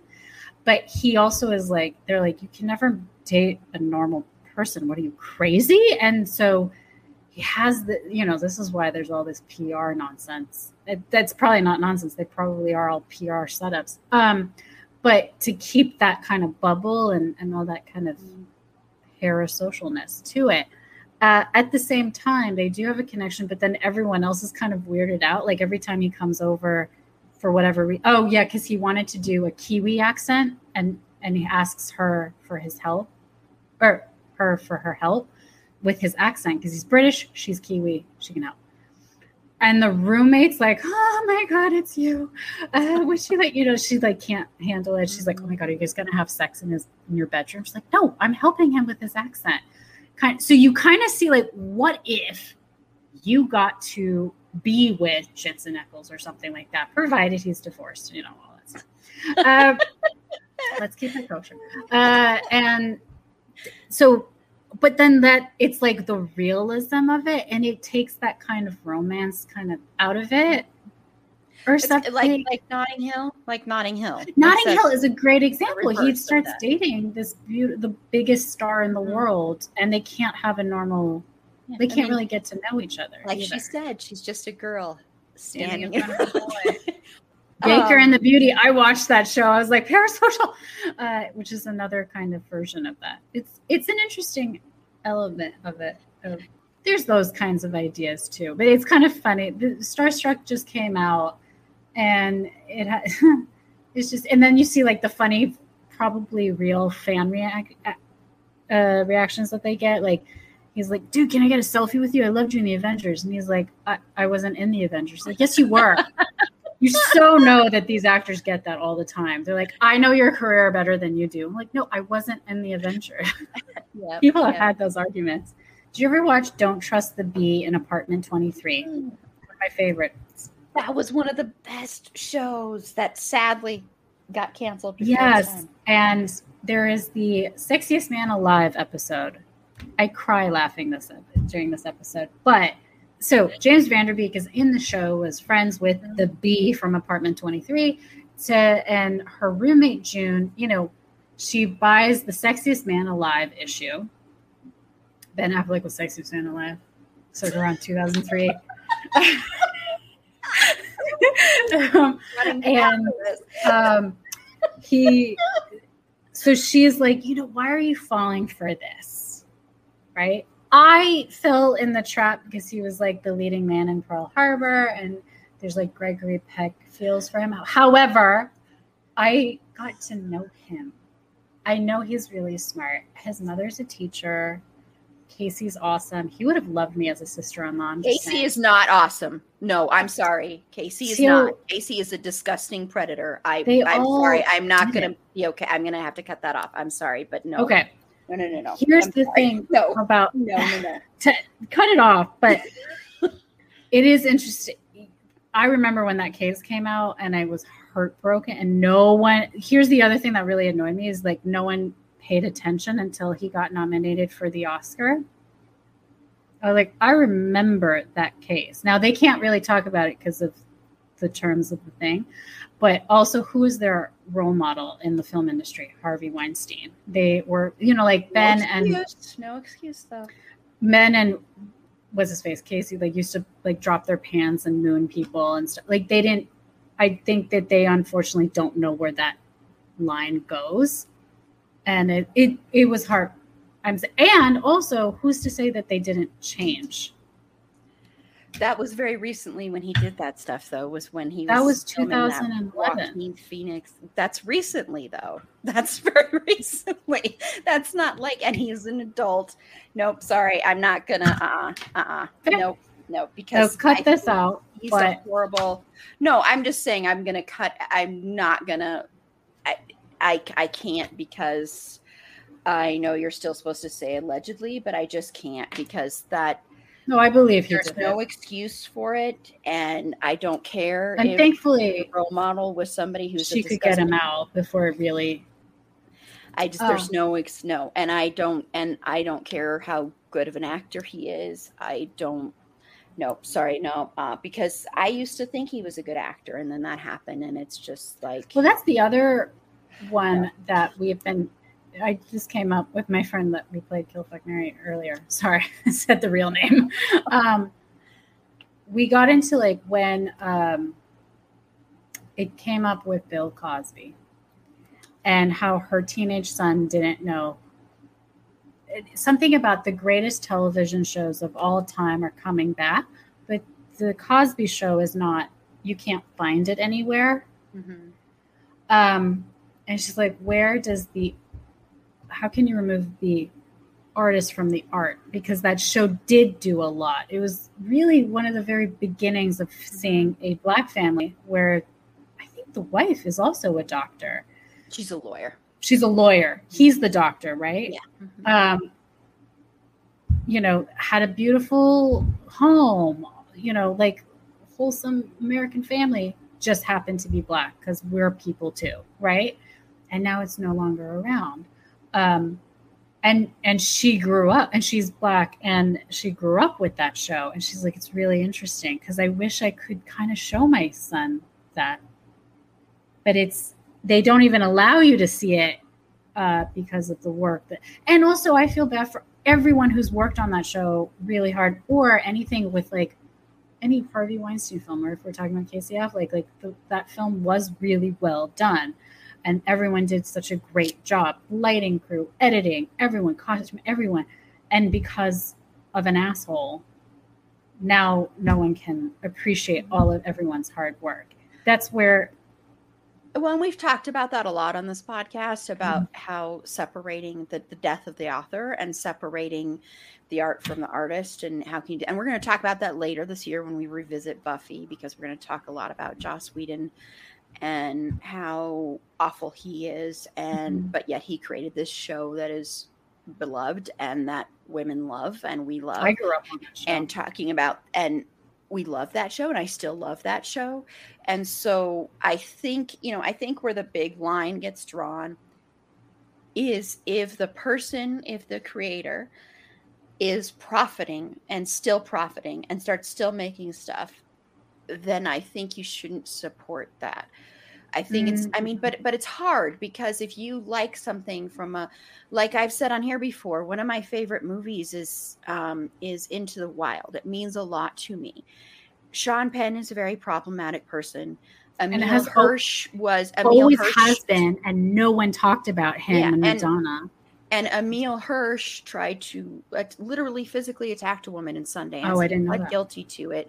He tried to strangle her, and so, uh, but I still have, but I still love that movie, and I still think Emil Hirsch was incredible in that movie. Yeah. But I think he's a horrible person. So it's like this. It's a very hard thing because it's like when you love something, and you know the top of the list should be the victims the victims should be the top of who gets the care and the the Mhm. love but but there is that line of like how do i still enjoy this art when i know the person who was in it or the person who created it is a horrible horrible person like you know, I mean, that happened not too long ago with the whole, um, and I have a totally different viewpoint on this one, but with Bohemian Rhapsody, um, which I, I, don't think that's a good movie anyway, mm-hmm. but when that was getting all that awards attention and the director is a predator, bryan Singer is a total predator. Yeah. And you know, granted the project went away after a while, but because that movie did so well, and even though he was quote unquote fired, which he was, but most of that movie already been made by the time. And it um, says Derek, his name. It doesn't Dexter say Fletcher. the other guy's name. Exactly. And by the time Dexter Fletcher got on there, the movie was pretty much almost already made. Yeah.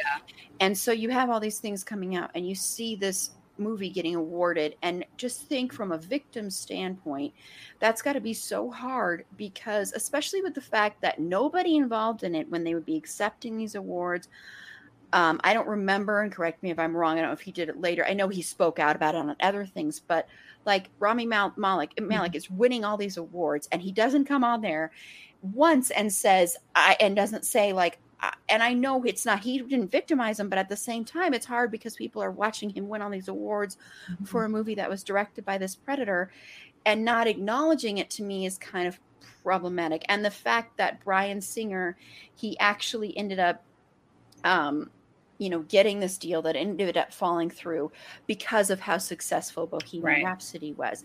And that's where the problem lies is that, you know, yeah. Um so here's the thing that I always bring up it to not necessarily play devil's advocate, but this is where it's like there's really hard to have a black and white answer. If it happened to a doctor, like if you needed the doctor or surgeon and you find out that the surgeon does does something he's made comments to his nurses or fellow doctors or even the male nurses or something like that but he's the best at his job like where do and i was like that's the thing is we also need to have them under unfortunately teach them because apparently they didn't learn it when they were kids hey treat everyone with respect but you are the one who can fix this it's that's that's where i have I'm like, there's no immediate solution in my eyes necessarily. Yeah. Does that make sense? Like it's an extreme example, but I also was like, there is, well, you know. Well, and that's why I say there's no such thing as um, cancel culture because, mm.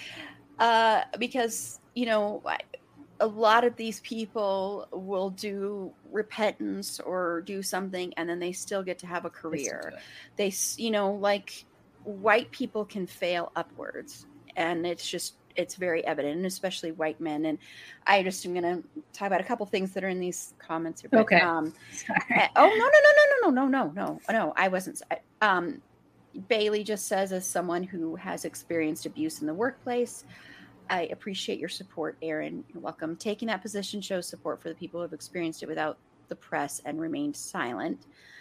Um, well, you're welcome. I've I've experienced. I've been very open about the fact that um, I experienced my own Me Too thing on a film set mm-hmm. on a mm-hmm. movie. I used to my lifelong dream was to be an actress and for years that and writing and screen but acting was one of my number one mm-hmm. things and i was in film school and i actually was told i was really really good and i had an experience that made me not want to do that anymore and changed my opinion of of the industry. So i understand and that's where i try to approach it. Yeah and, and and and that made me that made me approach things a lot differently. That made me look at things differently from a different lens. Like i had never understood that feeling of not wanting to be seen of people not wanting to see you as attractive or not wanting to see mm-hmm, you physically. mm-hmm. and when that happened to me the very first thing i wanted to do was to hide and i was like i want to you know just become so hideous that no one will ever look at me. And i remember going home and throwing off the clothes i was wearing putting on baggy sweatpants ordering more food than i could eat because i just wanted to have this feeling of being invisible. And yeah. so i try to think of that because and and i'm not saying i'm perfect at it because there's stuff that i still watch but it's just like with the whole thing with Bohemian Rhapsody, I still feel guilt that I saw that movie um, because of the fact that that is after the fact of that coming out. Like now, if like um, if Harvey Weinstein was to make a movie now, because Mhm. he's produced some movies that are some of my favorite movies. And Yeah. if he was to come out now though and start making movies, I if I were to go watch those, to me that would be bad and wrong. But watching the movies he produced before I knew all the stuff before it was out there, it doesn't feel as bad because he's not making them now. If that if that makes sense. And then I that just makes sense because I was go to- going back to social media and how it could be used as a tool. You could also, for instance, Bohemian Rhapsody, be like, I went to go see it because, and I really appreciate Rami's uh, portrayal, everyone's portrayal, like giving credit to everyone but Bryan Singer, so that it's kind of in a public tune that you're like, by the way, I don't like Bryan Singer. I think it's he needs serious help, and no one give him money until he, needs gets to in prison. He needs to be in prison He for the to- rest of his life. Yes. So yes, I mean, all that's like that's another way because my feeling was like so many people worked so hard and it's so hard to make a film that it's also taking away the um i guess attention or the recognition for everyone else's who is a good person um that that did hard. i mean i th- i liked the movie i liked how they did the set and all that stuff um and and that wasn't just bryan singer that was a lot of other people or harvey weinstein is the money so what you know that's why i love kevin smith you can't find dogma anywhere because mhm. Harvey Weinstein has it. He owns that. And he's like, I think he's kept it so that uh, he can keep alliances for himself, but I will not fall for that crap. He deserves to be in prison. He shall be. Uh, and I'm sorry you guys can't watch Dogma. Uh, you, I think you can buy the DVD. I have the DVD, but you can't stream it anywhere because Harvey Weinstein won't sell it. And that's just one of his many, many great films um, that he owns. But okay, so we're, we're getting yeah, into it. but well, yeah, and um, I'll just go back to a couple of these comments from um, Carla said one of the many many reasons she stopped following American football is that there is no accountability when the players abuse, assault, Mhm. rape, etc., especially the big names. Um, and then also, um, she talks about absolutely cancel culture is a myth. Um, a calling out has such little long lasting effect, especially when you're a white, able bodied cis man. You just end up in a penalty box for a bit, which is exactly true. Which is And why that's why you're saying cancel culture is a myth because of there is no there's no cancel culture. Because I didn't understand that. Yeah, Thank you for yeah. People aren't uh, people aren't actually canceled. They're just penalized for a little bit, and then you go on to. It's like then the next shiny thing or the next person to move on to. So it's like they're put in that penalty box and they get out. And and I'm not perfect about this either. I'm not saying that I'm perfect about it either. I just am trying to do better. And I think the big thing with the Bohemian Rhapsody thing, and I know I heard a lot of people say that, well, all these other people worked on it. The thing is, Mhm. I'm sorry, but you're just gonna have to deal with it. That you know because you work because you worked with this person and it was already known at that time. People were already talking about this. This wasn't Mhm.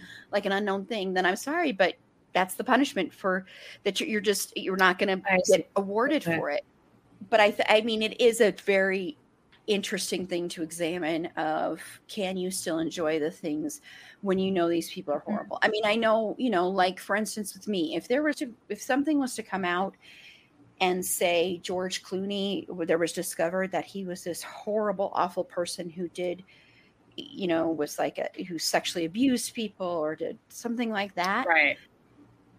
that would be devastating personally just because i've been a fan of his since the facts Now of life what I feel like. so that's so that's that would be devastating but at this but i would have to be like bye-bye i don't i can't i can't like you anymore because you're gross and i've had that happen to me and it would feel weird to be like i'm going to keep supporting you um, that's what happened with jeremy renner for me was i was just and i was like the biggest jeremy renner fan i knew Mhm. and so it was like going from this level of like i will watch anything you do to the other way so did you see Yeah, I- Promising Young Woman?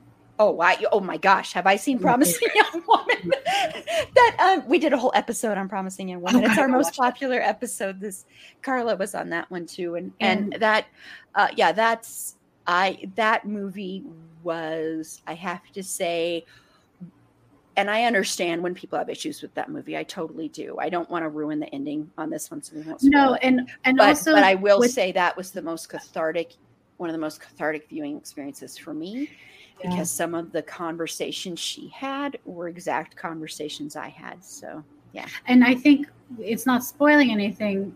Uh, I had my mother watch it. I have everyone was like, you get it from a lawyer's perspective, you have it from the dean's perspective, and all sorts of things, and uh, and it makes you question yourself, like, who would you be in that situation? Mhm. if that happened.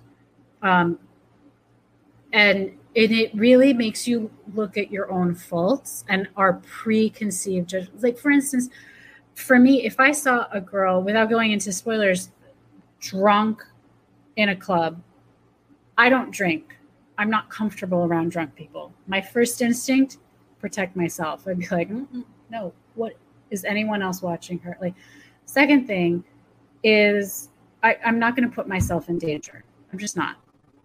I'm not going to take her home. I don't know who this lady is. I don't know if she'll even be telling me the right address. I don't know how to deal with a drunk person. Second thing is, I will admit I will go to a female person who works at the club. Be like, she is drunk. Will you please make sure she gets home okay? I don't know what else I can do. Right. That's my first instinct. I have not been put into this position, but it made you think like, is there more that you can do? If I find out in the news that she was attacked, I wouldn't necessarily be like, well, she was drunk. What did she think? I'm like, no, no, that's no excuse.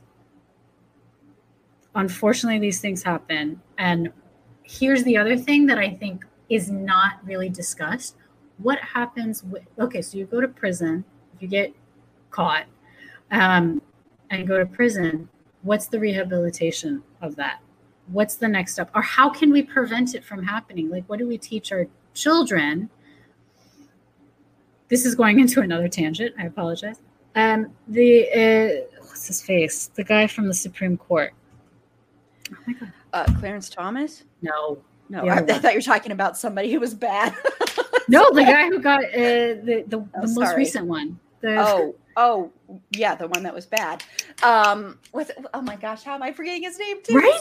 I just it's always so horrible. But oh the, my gosh, this is the, so the case where um, he is accused of raping a woman back in college or in high school. Uh, I I brought it up. in Kavanaugh. some- Kavanaugh. Thank, Thank you, you, Carla. Brett Kavanaugh. I was like, oh my gosh. oh my god, it was going to bug me. Um, I believe something happened to the woman, whether it's him or somebody else, because other men have come and said, actually, it wasn't him, it's us. There is no way for us to know completely, right? Here's what I want to.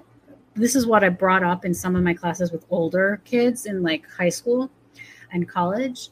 I was like, again, there's no corporate regulation. So in 20 years from now, 30 years from now, if somebody wants you to go to Supreme Court, they could subpoena Facebook, Snapchat, Instagram, and try and find you guys at that party back in 2020, you know, all this stuff.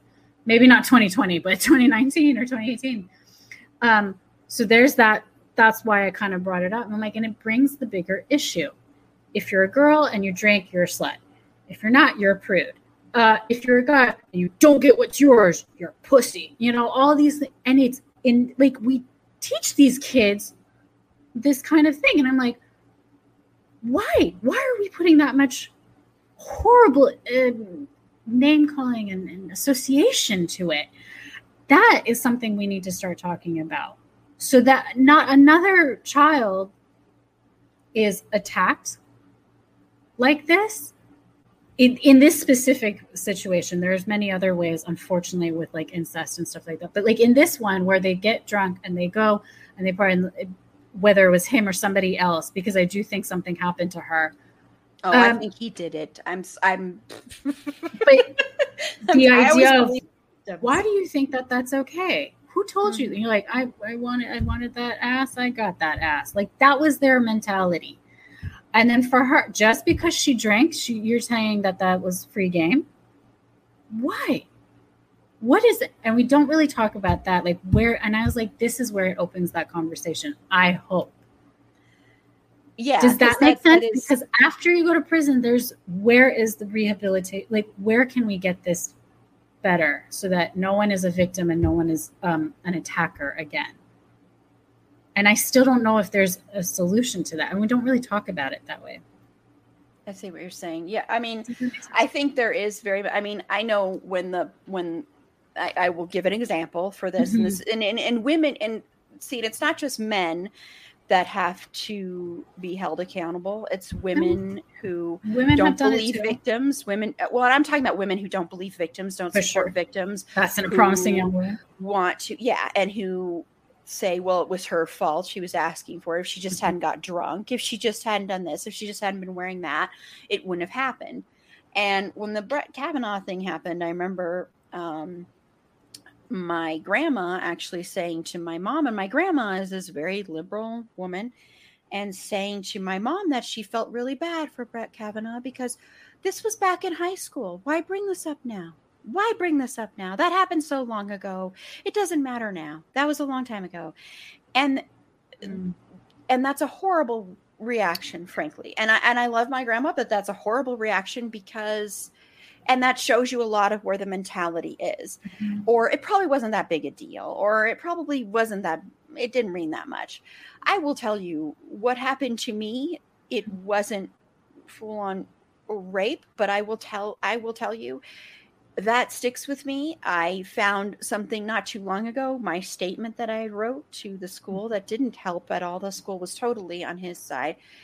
And I will say, reading that was good in a way for me because I do that to myself. I'm like, it wasn't that big a deal. Why why does it still bother you? Why does it still affect you? Why do you still have these moments of going, Mhm. well, I can never watch the movie that we were doing a scene from. I can never watch that movie. I can't even say the name of the movie because of the fact and it was a movie I loved and but because of the fact that we were doing a scene from it, I can't do that. I can't hear certain things, I can't smell certain things, I can't stuff like that. And I'm like, "Oh, I should just get over it." I do it to myself.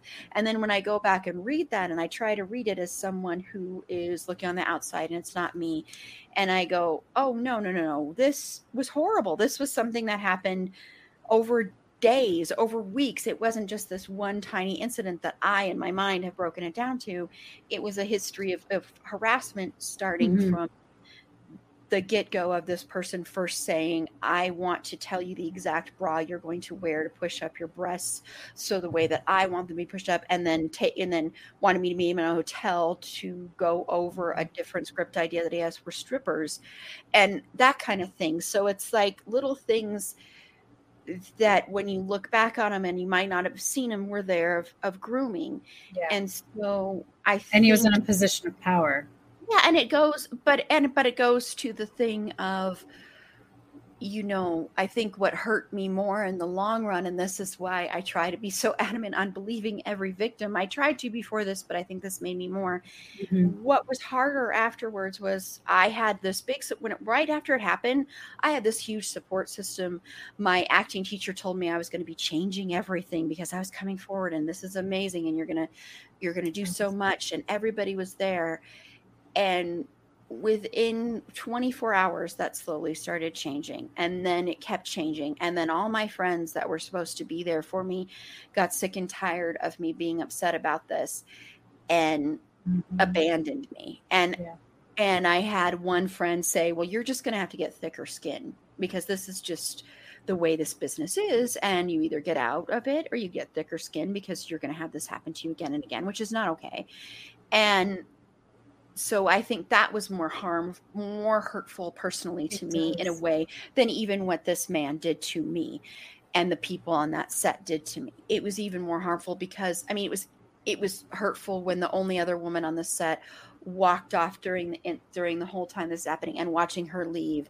And I will never forget that because I'm like now I'm the only now I'm the only woman here and I'm Mm. alone and there are all these men. There are like 10 other men what am how am I gonna f- if I have to fight off 10 other men and you've left me in this situation and you don't and sh- she didn't even defend me so it's very so that to me was more painful so then that's why I always say you know, I know there have been the rare, rare, very rare instances of false accusations. Yeah. But when you come forward about something, it is so incredibly painful and hard to do because of the fact that people don't believe you and people like living it people want yeah and people want hard evidence and with things like this you're not going to always have hard evidence it's just not possible yeah. even in this day and age it's not possible it ruined my life for years. It turned me into a totally different person. And it still affects my life to this day. Mm-hmm. It took away, and I know, I know if I wanted to, I could go back to acting. I could go back to, I'm not saying I could be like a success at it or anything, but I know I could do that. But it took away a dream of mine and mm-hmm. crushed a dream of mine. And so coming forward made that dream really crush. And so I know that it's when you come forward, you're doing it because you want to, at least for me, I was doing it because I didn't want anyone else to get hurt worse than me. It wasn't because of me, it was because of other people. And in the turn, I got victimized again and again and again mm-hmm. and again. And so that's why for me, it's like, I just can't be like, okay, this is, I just need hard evidence, even if I think you're you're my favorite actor. You know, that's why if someone was to come forward with George Clooney stuff, I'd be like, okay, hi, George Clooney. It was nice being your fan. You think talking about it and being vocal about experiences, or hey, don't comment if I look pretty or my ass looks tight or something like that. Even these side comments. Do you think these are a step forward to like what is helpful? Acknowledging that, commenting on that, being like, you know, this mm-hmm. is not okay. This is not. Um, this is part of.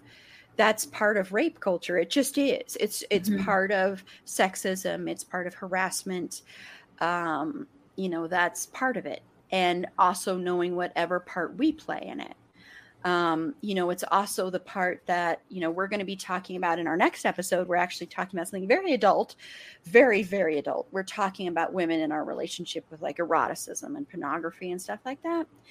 And, and I think with feminism, the other thing that happens with feminism is a lot of feminists leave behind people who are sex workers mm-hmm. because mm-hmm. they don't respect them or they think that's not an act of feminism or we're not going to care for them and you see it a lot if your your your feminism should be all inclusive and yeah. if it does not include that then that is not real did feminism. you uh, read jenna jameson's how to make love like a porn star i haven't read it no that came out when i was in high school and i watched her e true hollywood story and i cried so i bought the book because i didn't know who she was um, but I still thought it was a really, really interesting because she said more women need to get involved behind the scenes. Mm-hmm.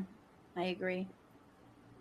It obviously the safety element of it, but also there's a reason why it's like a guy thing because there's certain imagery that makes women feel more inclined to watch, right? So you actually could make more money if you worked with women, but they don't and this is over 10 years ago, uh, her book. So it's kind of an interesting, and one of my favorite um, things to, to talk about of like, basically this is excellent porn, True Blood, the show. You know it. Oh, sure. yes. We're, we're going to be talking about that later this year. the season seven, I believe it's episode three, uh, when ryan Kwanten and Alexander Skarsgård have a kissing scene that leads to more. We don't see much, but do you know what I'm talking about? You know, I have. I didn't see the final season of True Blood. Uh, you should so watch that. I, am I'm, I'm gonna have to watch it before we do. I have to watch it anyway before uh, to refresh because I haven't watched True Blood in years. But these two men, very good looking, very good in shape. They could wear garbage bags and it'll look great. Um, but they have very nice clothes. They're neat. Uh, you know, all that stuff. Beautiful, like it's like a hotel suite. I'm not giving a much of a spoiler. Um, and I sh- and I was like, this is beautiful. Like I actually wish I was in that bed, just like eating popcorn. Honestly, like I don't even need to get involved. But it was women wearing, and then I found out um, it was a female writer. Um, they I don't think it was a female director, but it was a few more females to make that scene happen.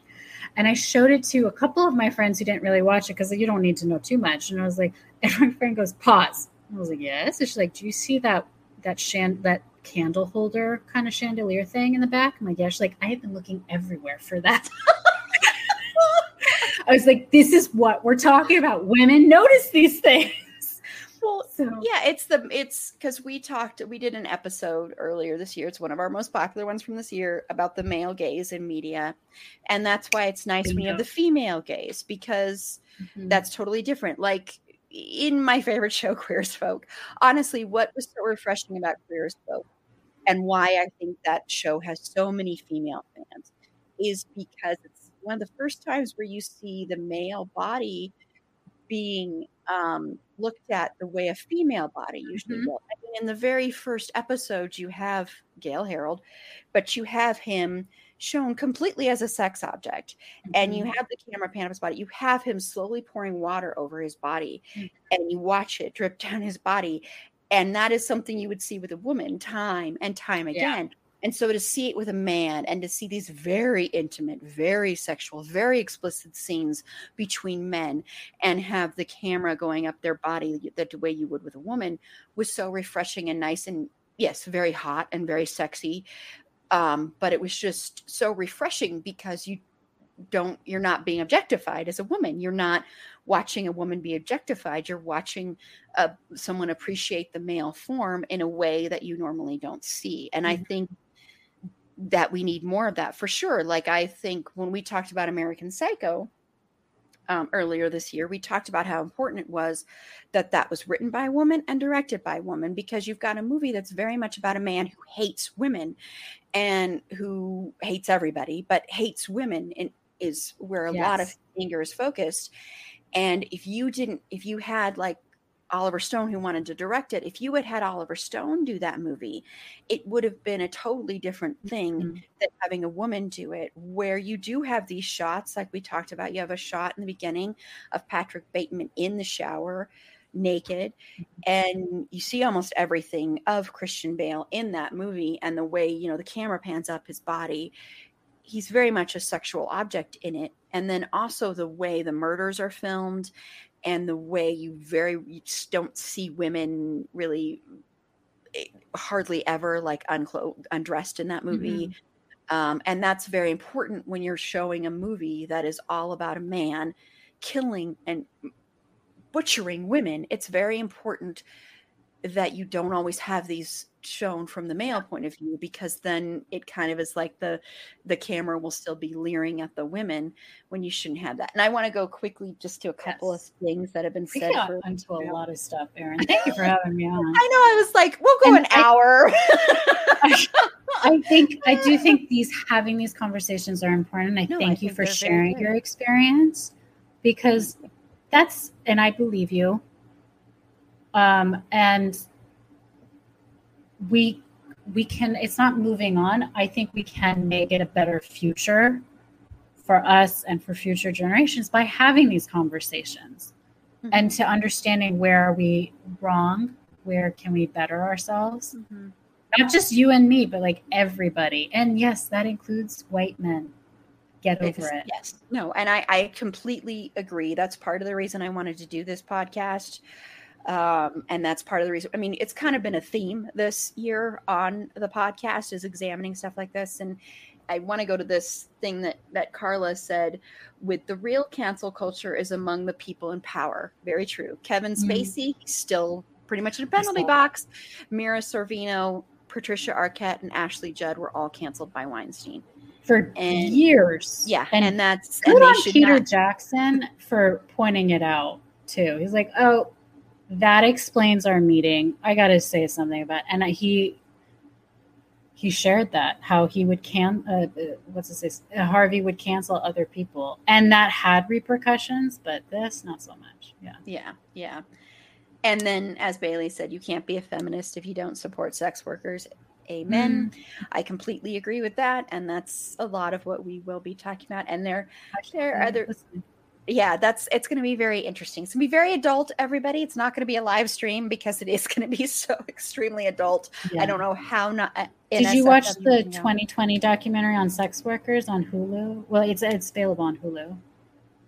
I don't know if I did. I'll have to look because I it's, have watched a lot of. It's the one with she has uh, she specializes in fetishes. Then there's the lactating sex worker, and then there's the male escort. It's like three or hmm. four of them that they follow. And uh, Nicole Byer, who's a comedian, got she has a podcast. Love uh, the one that also does nailed it, right? Yes. She's like, why don't you why don't you date me?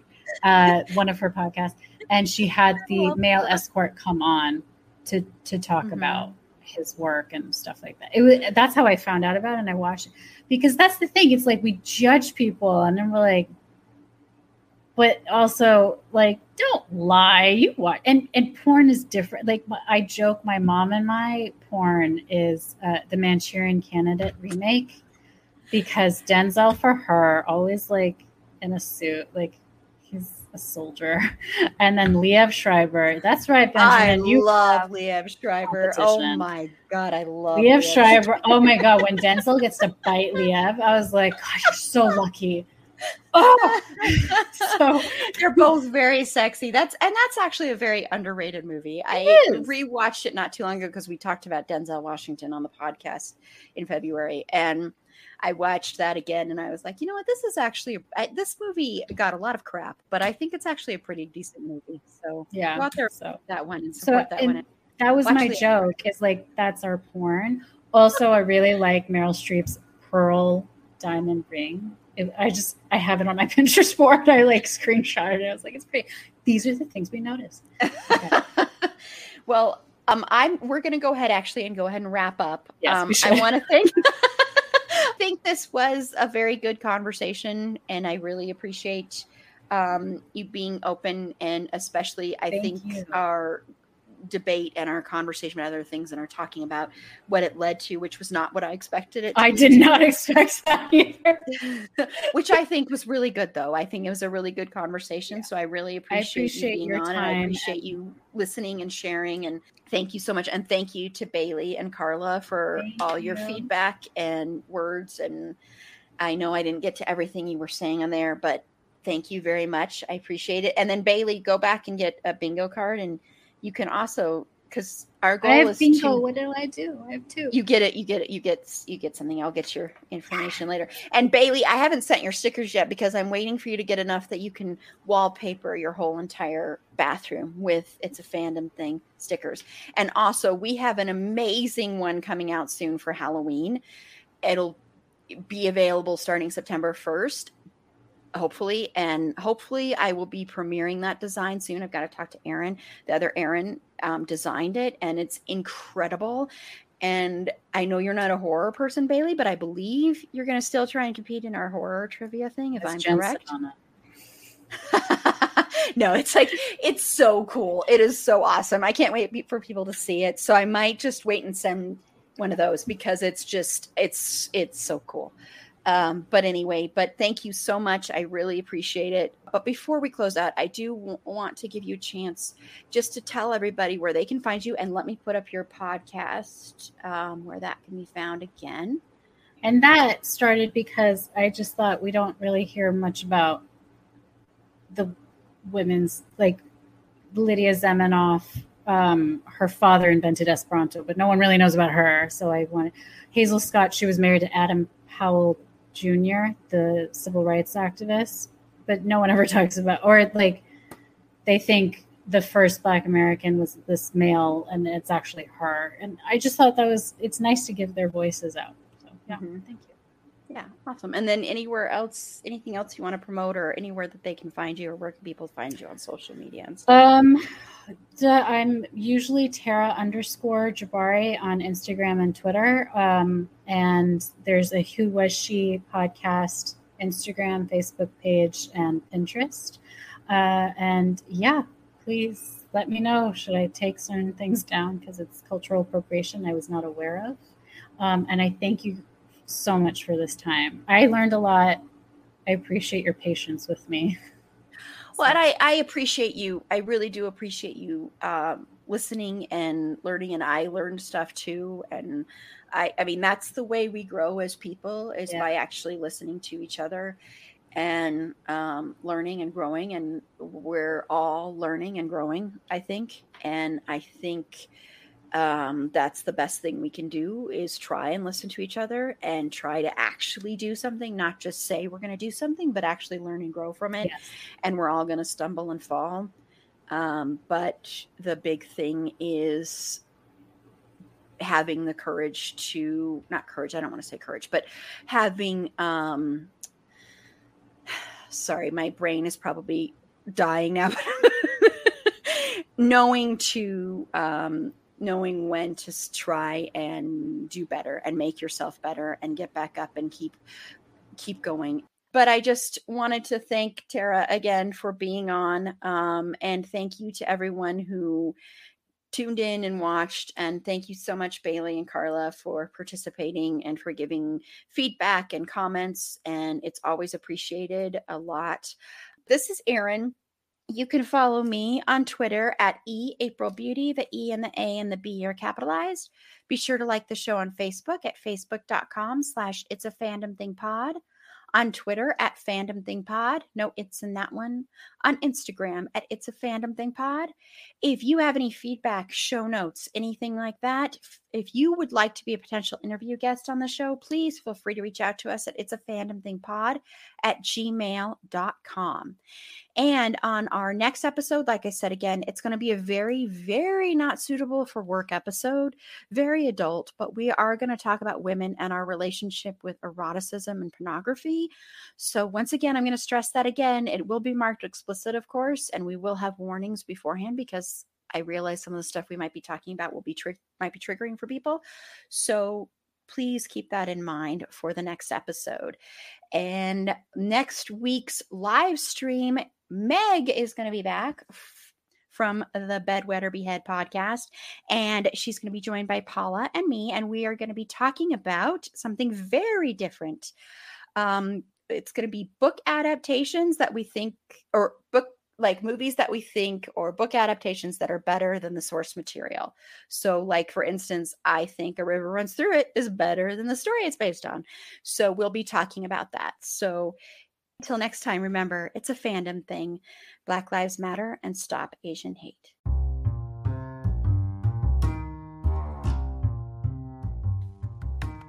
Thank you again for listening to It's a Fandom Thing. Be sure to rate and review us on Apple Podcasts and follow us on all your favorite podcast platforms. Our logo was designed by Brooke Belli with cover art by Carla Temis. Additional research was done by Megan Archuleta. Our Instagram and Facebook content producer and creator is Aaron Amos and our producer is Lilith Tafola. I'm your host, Erin Marlowe, and remember, keep that fandom spirit alive.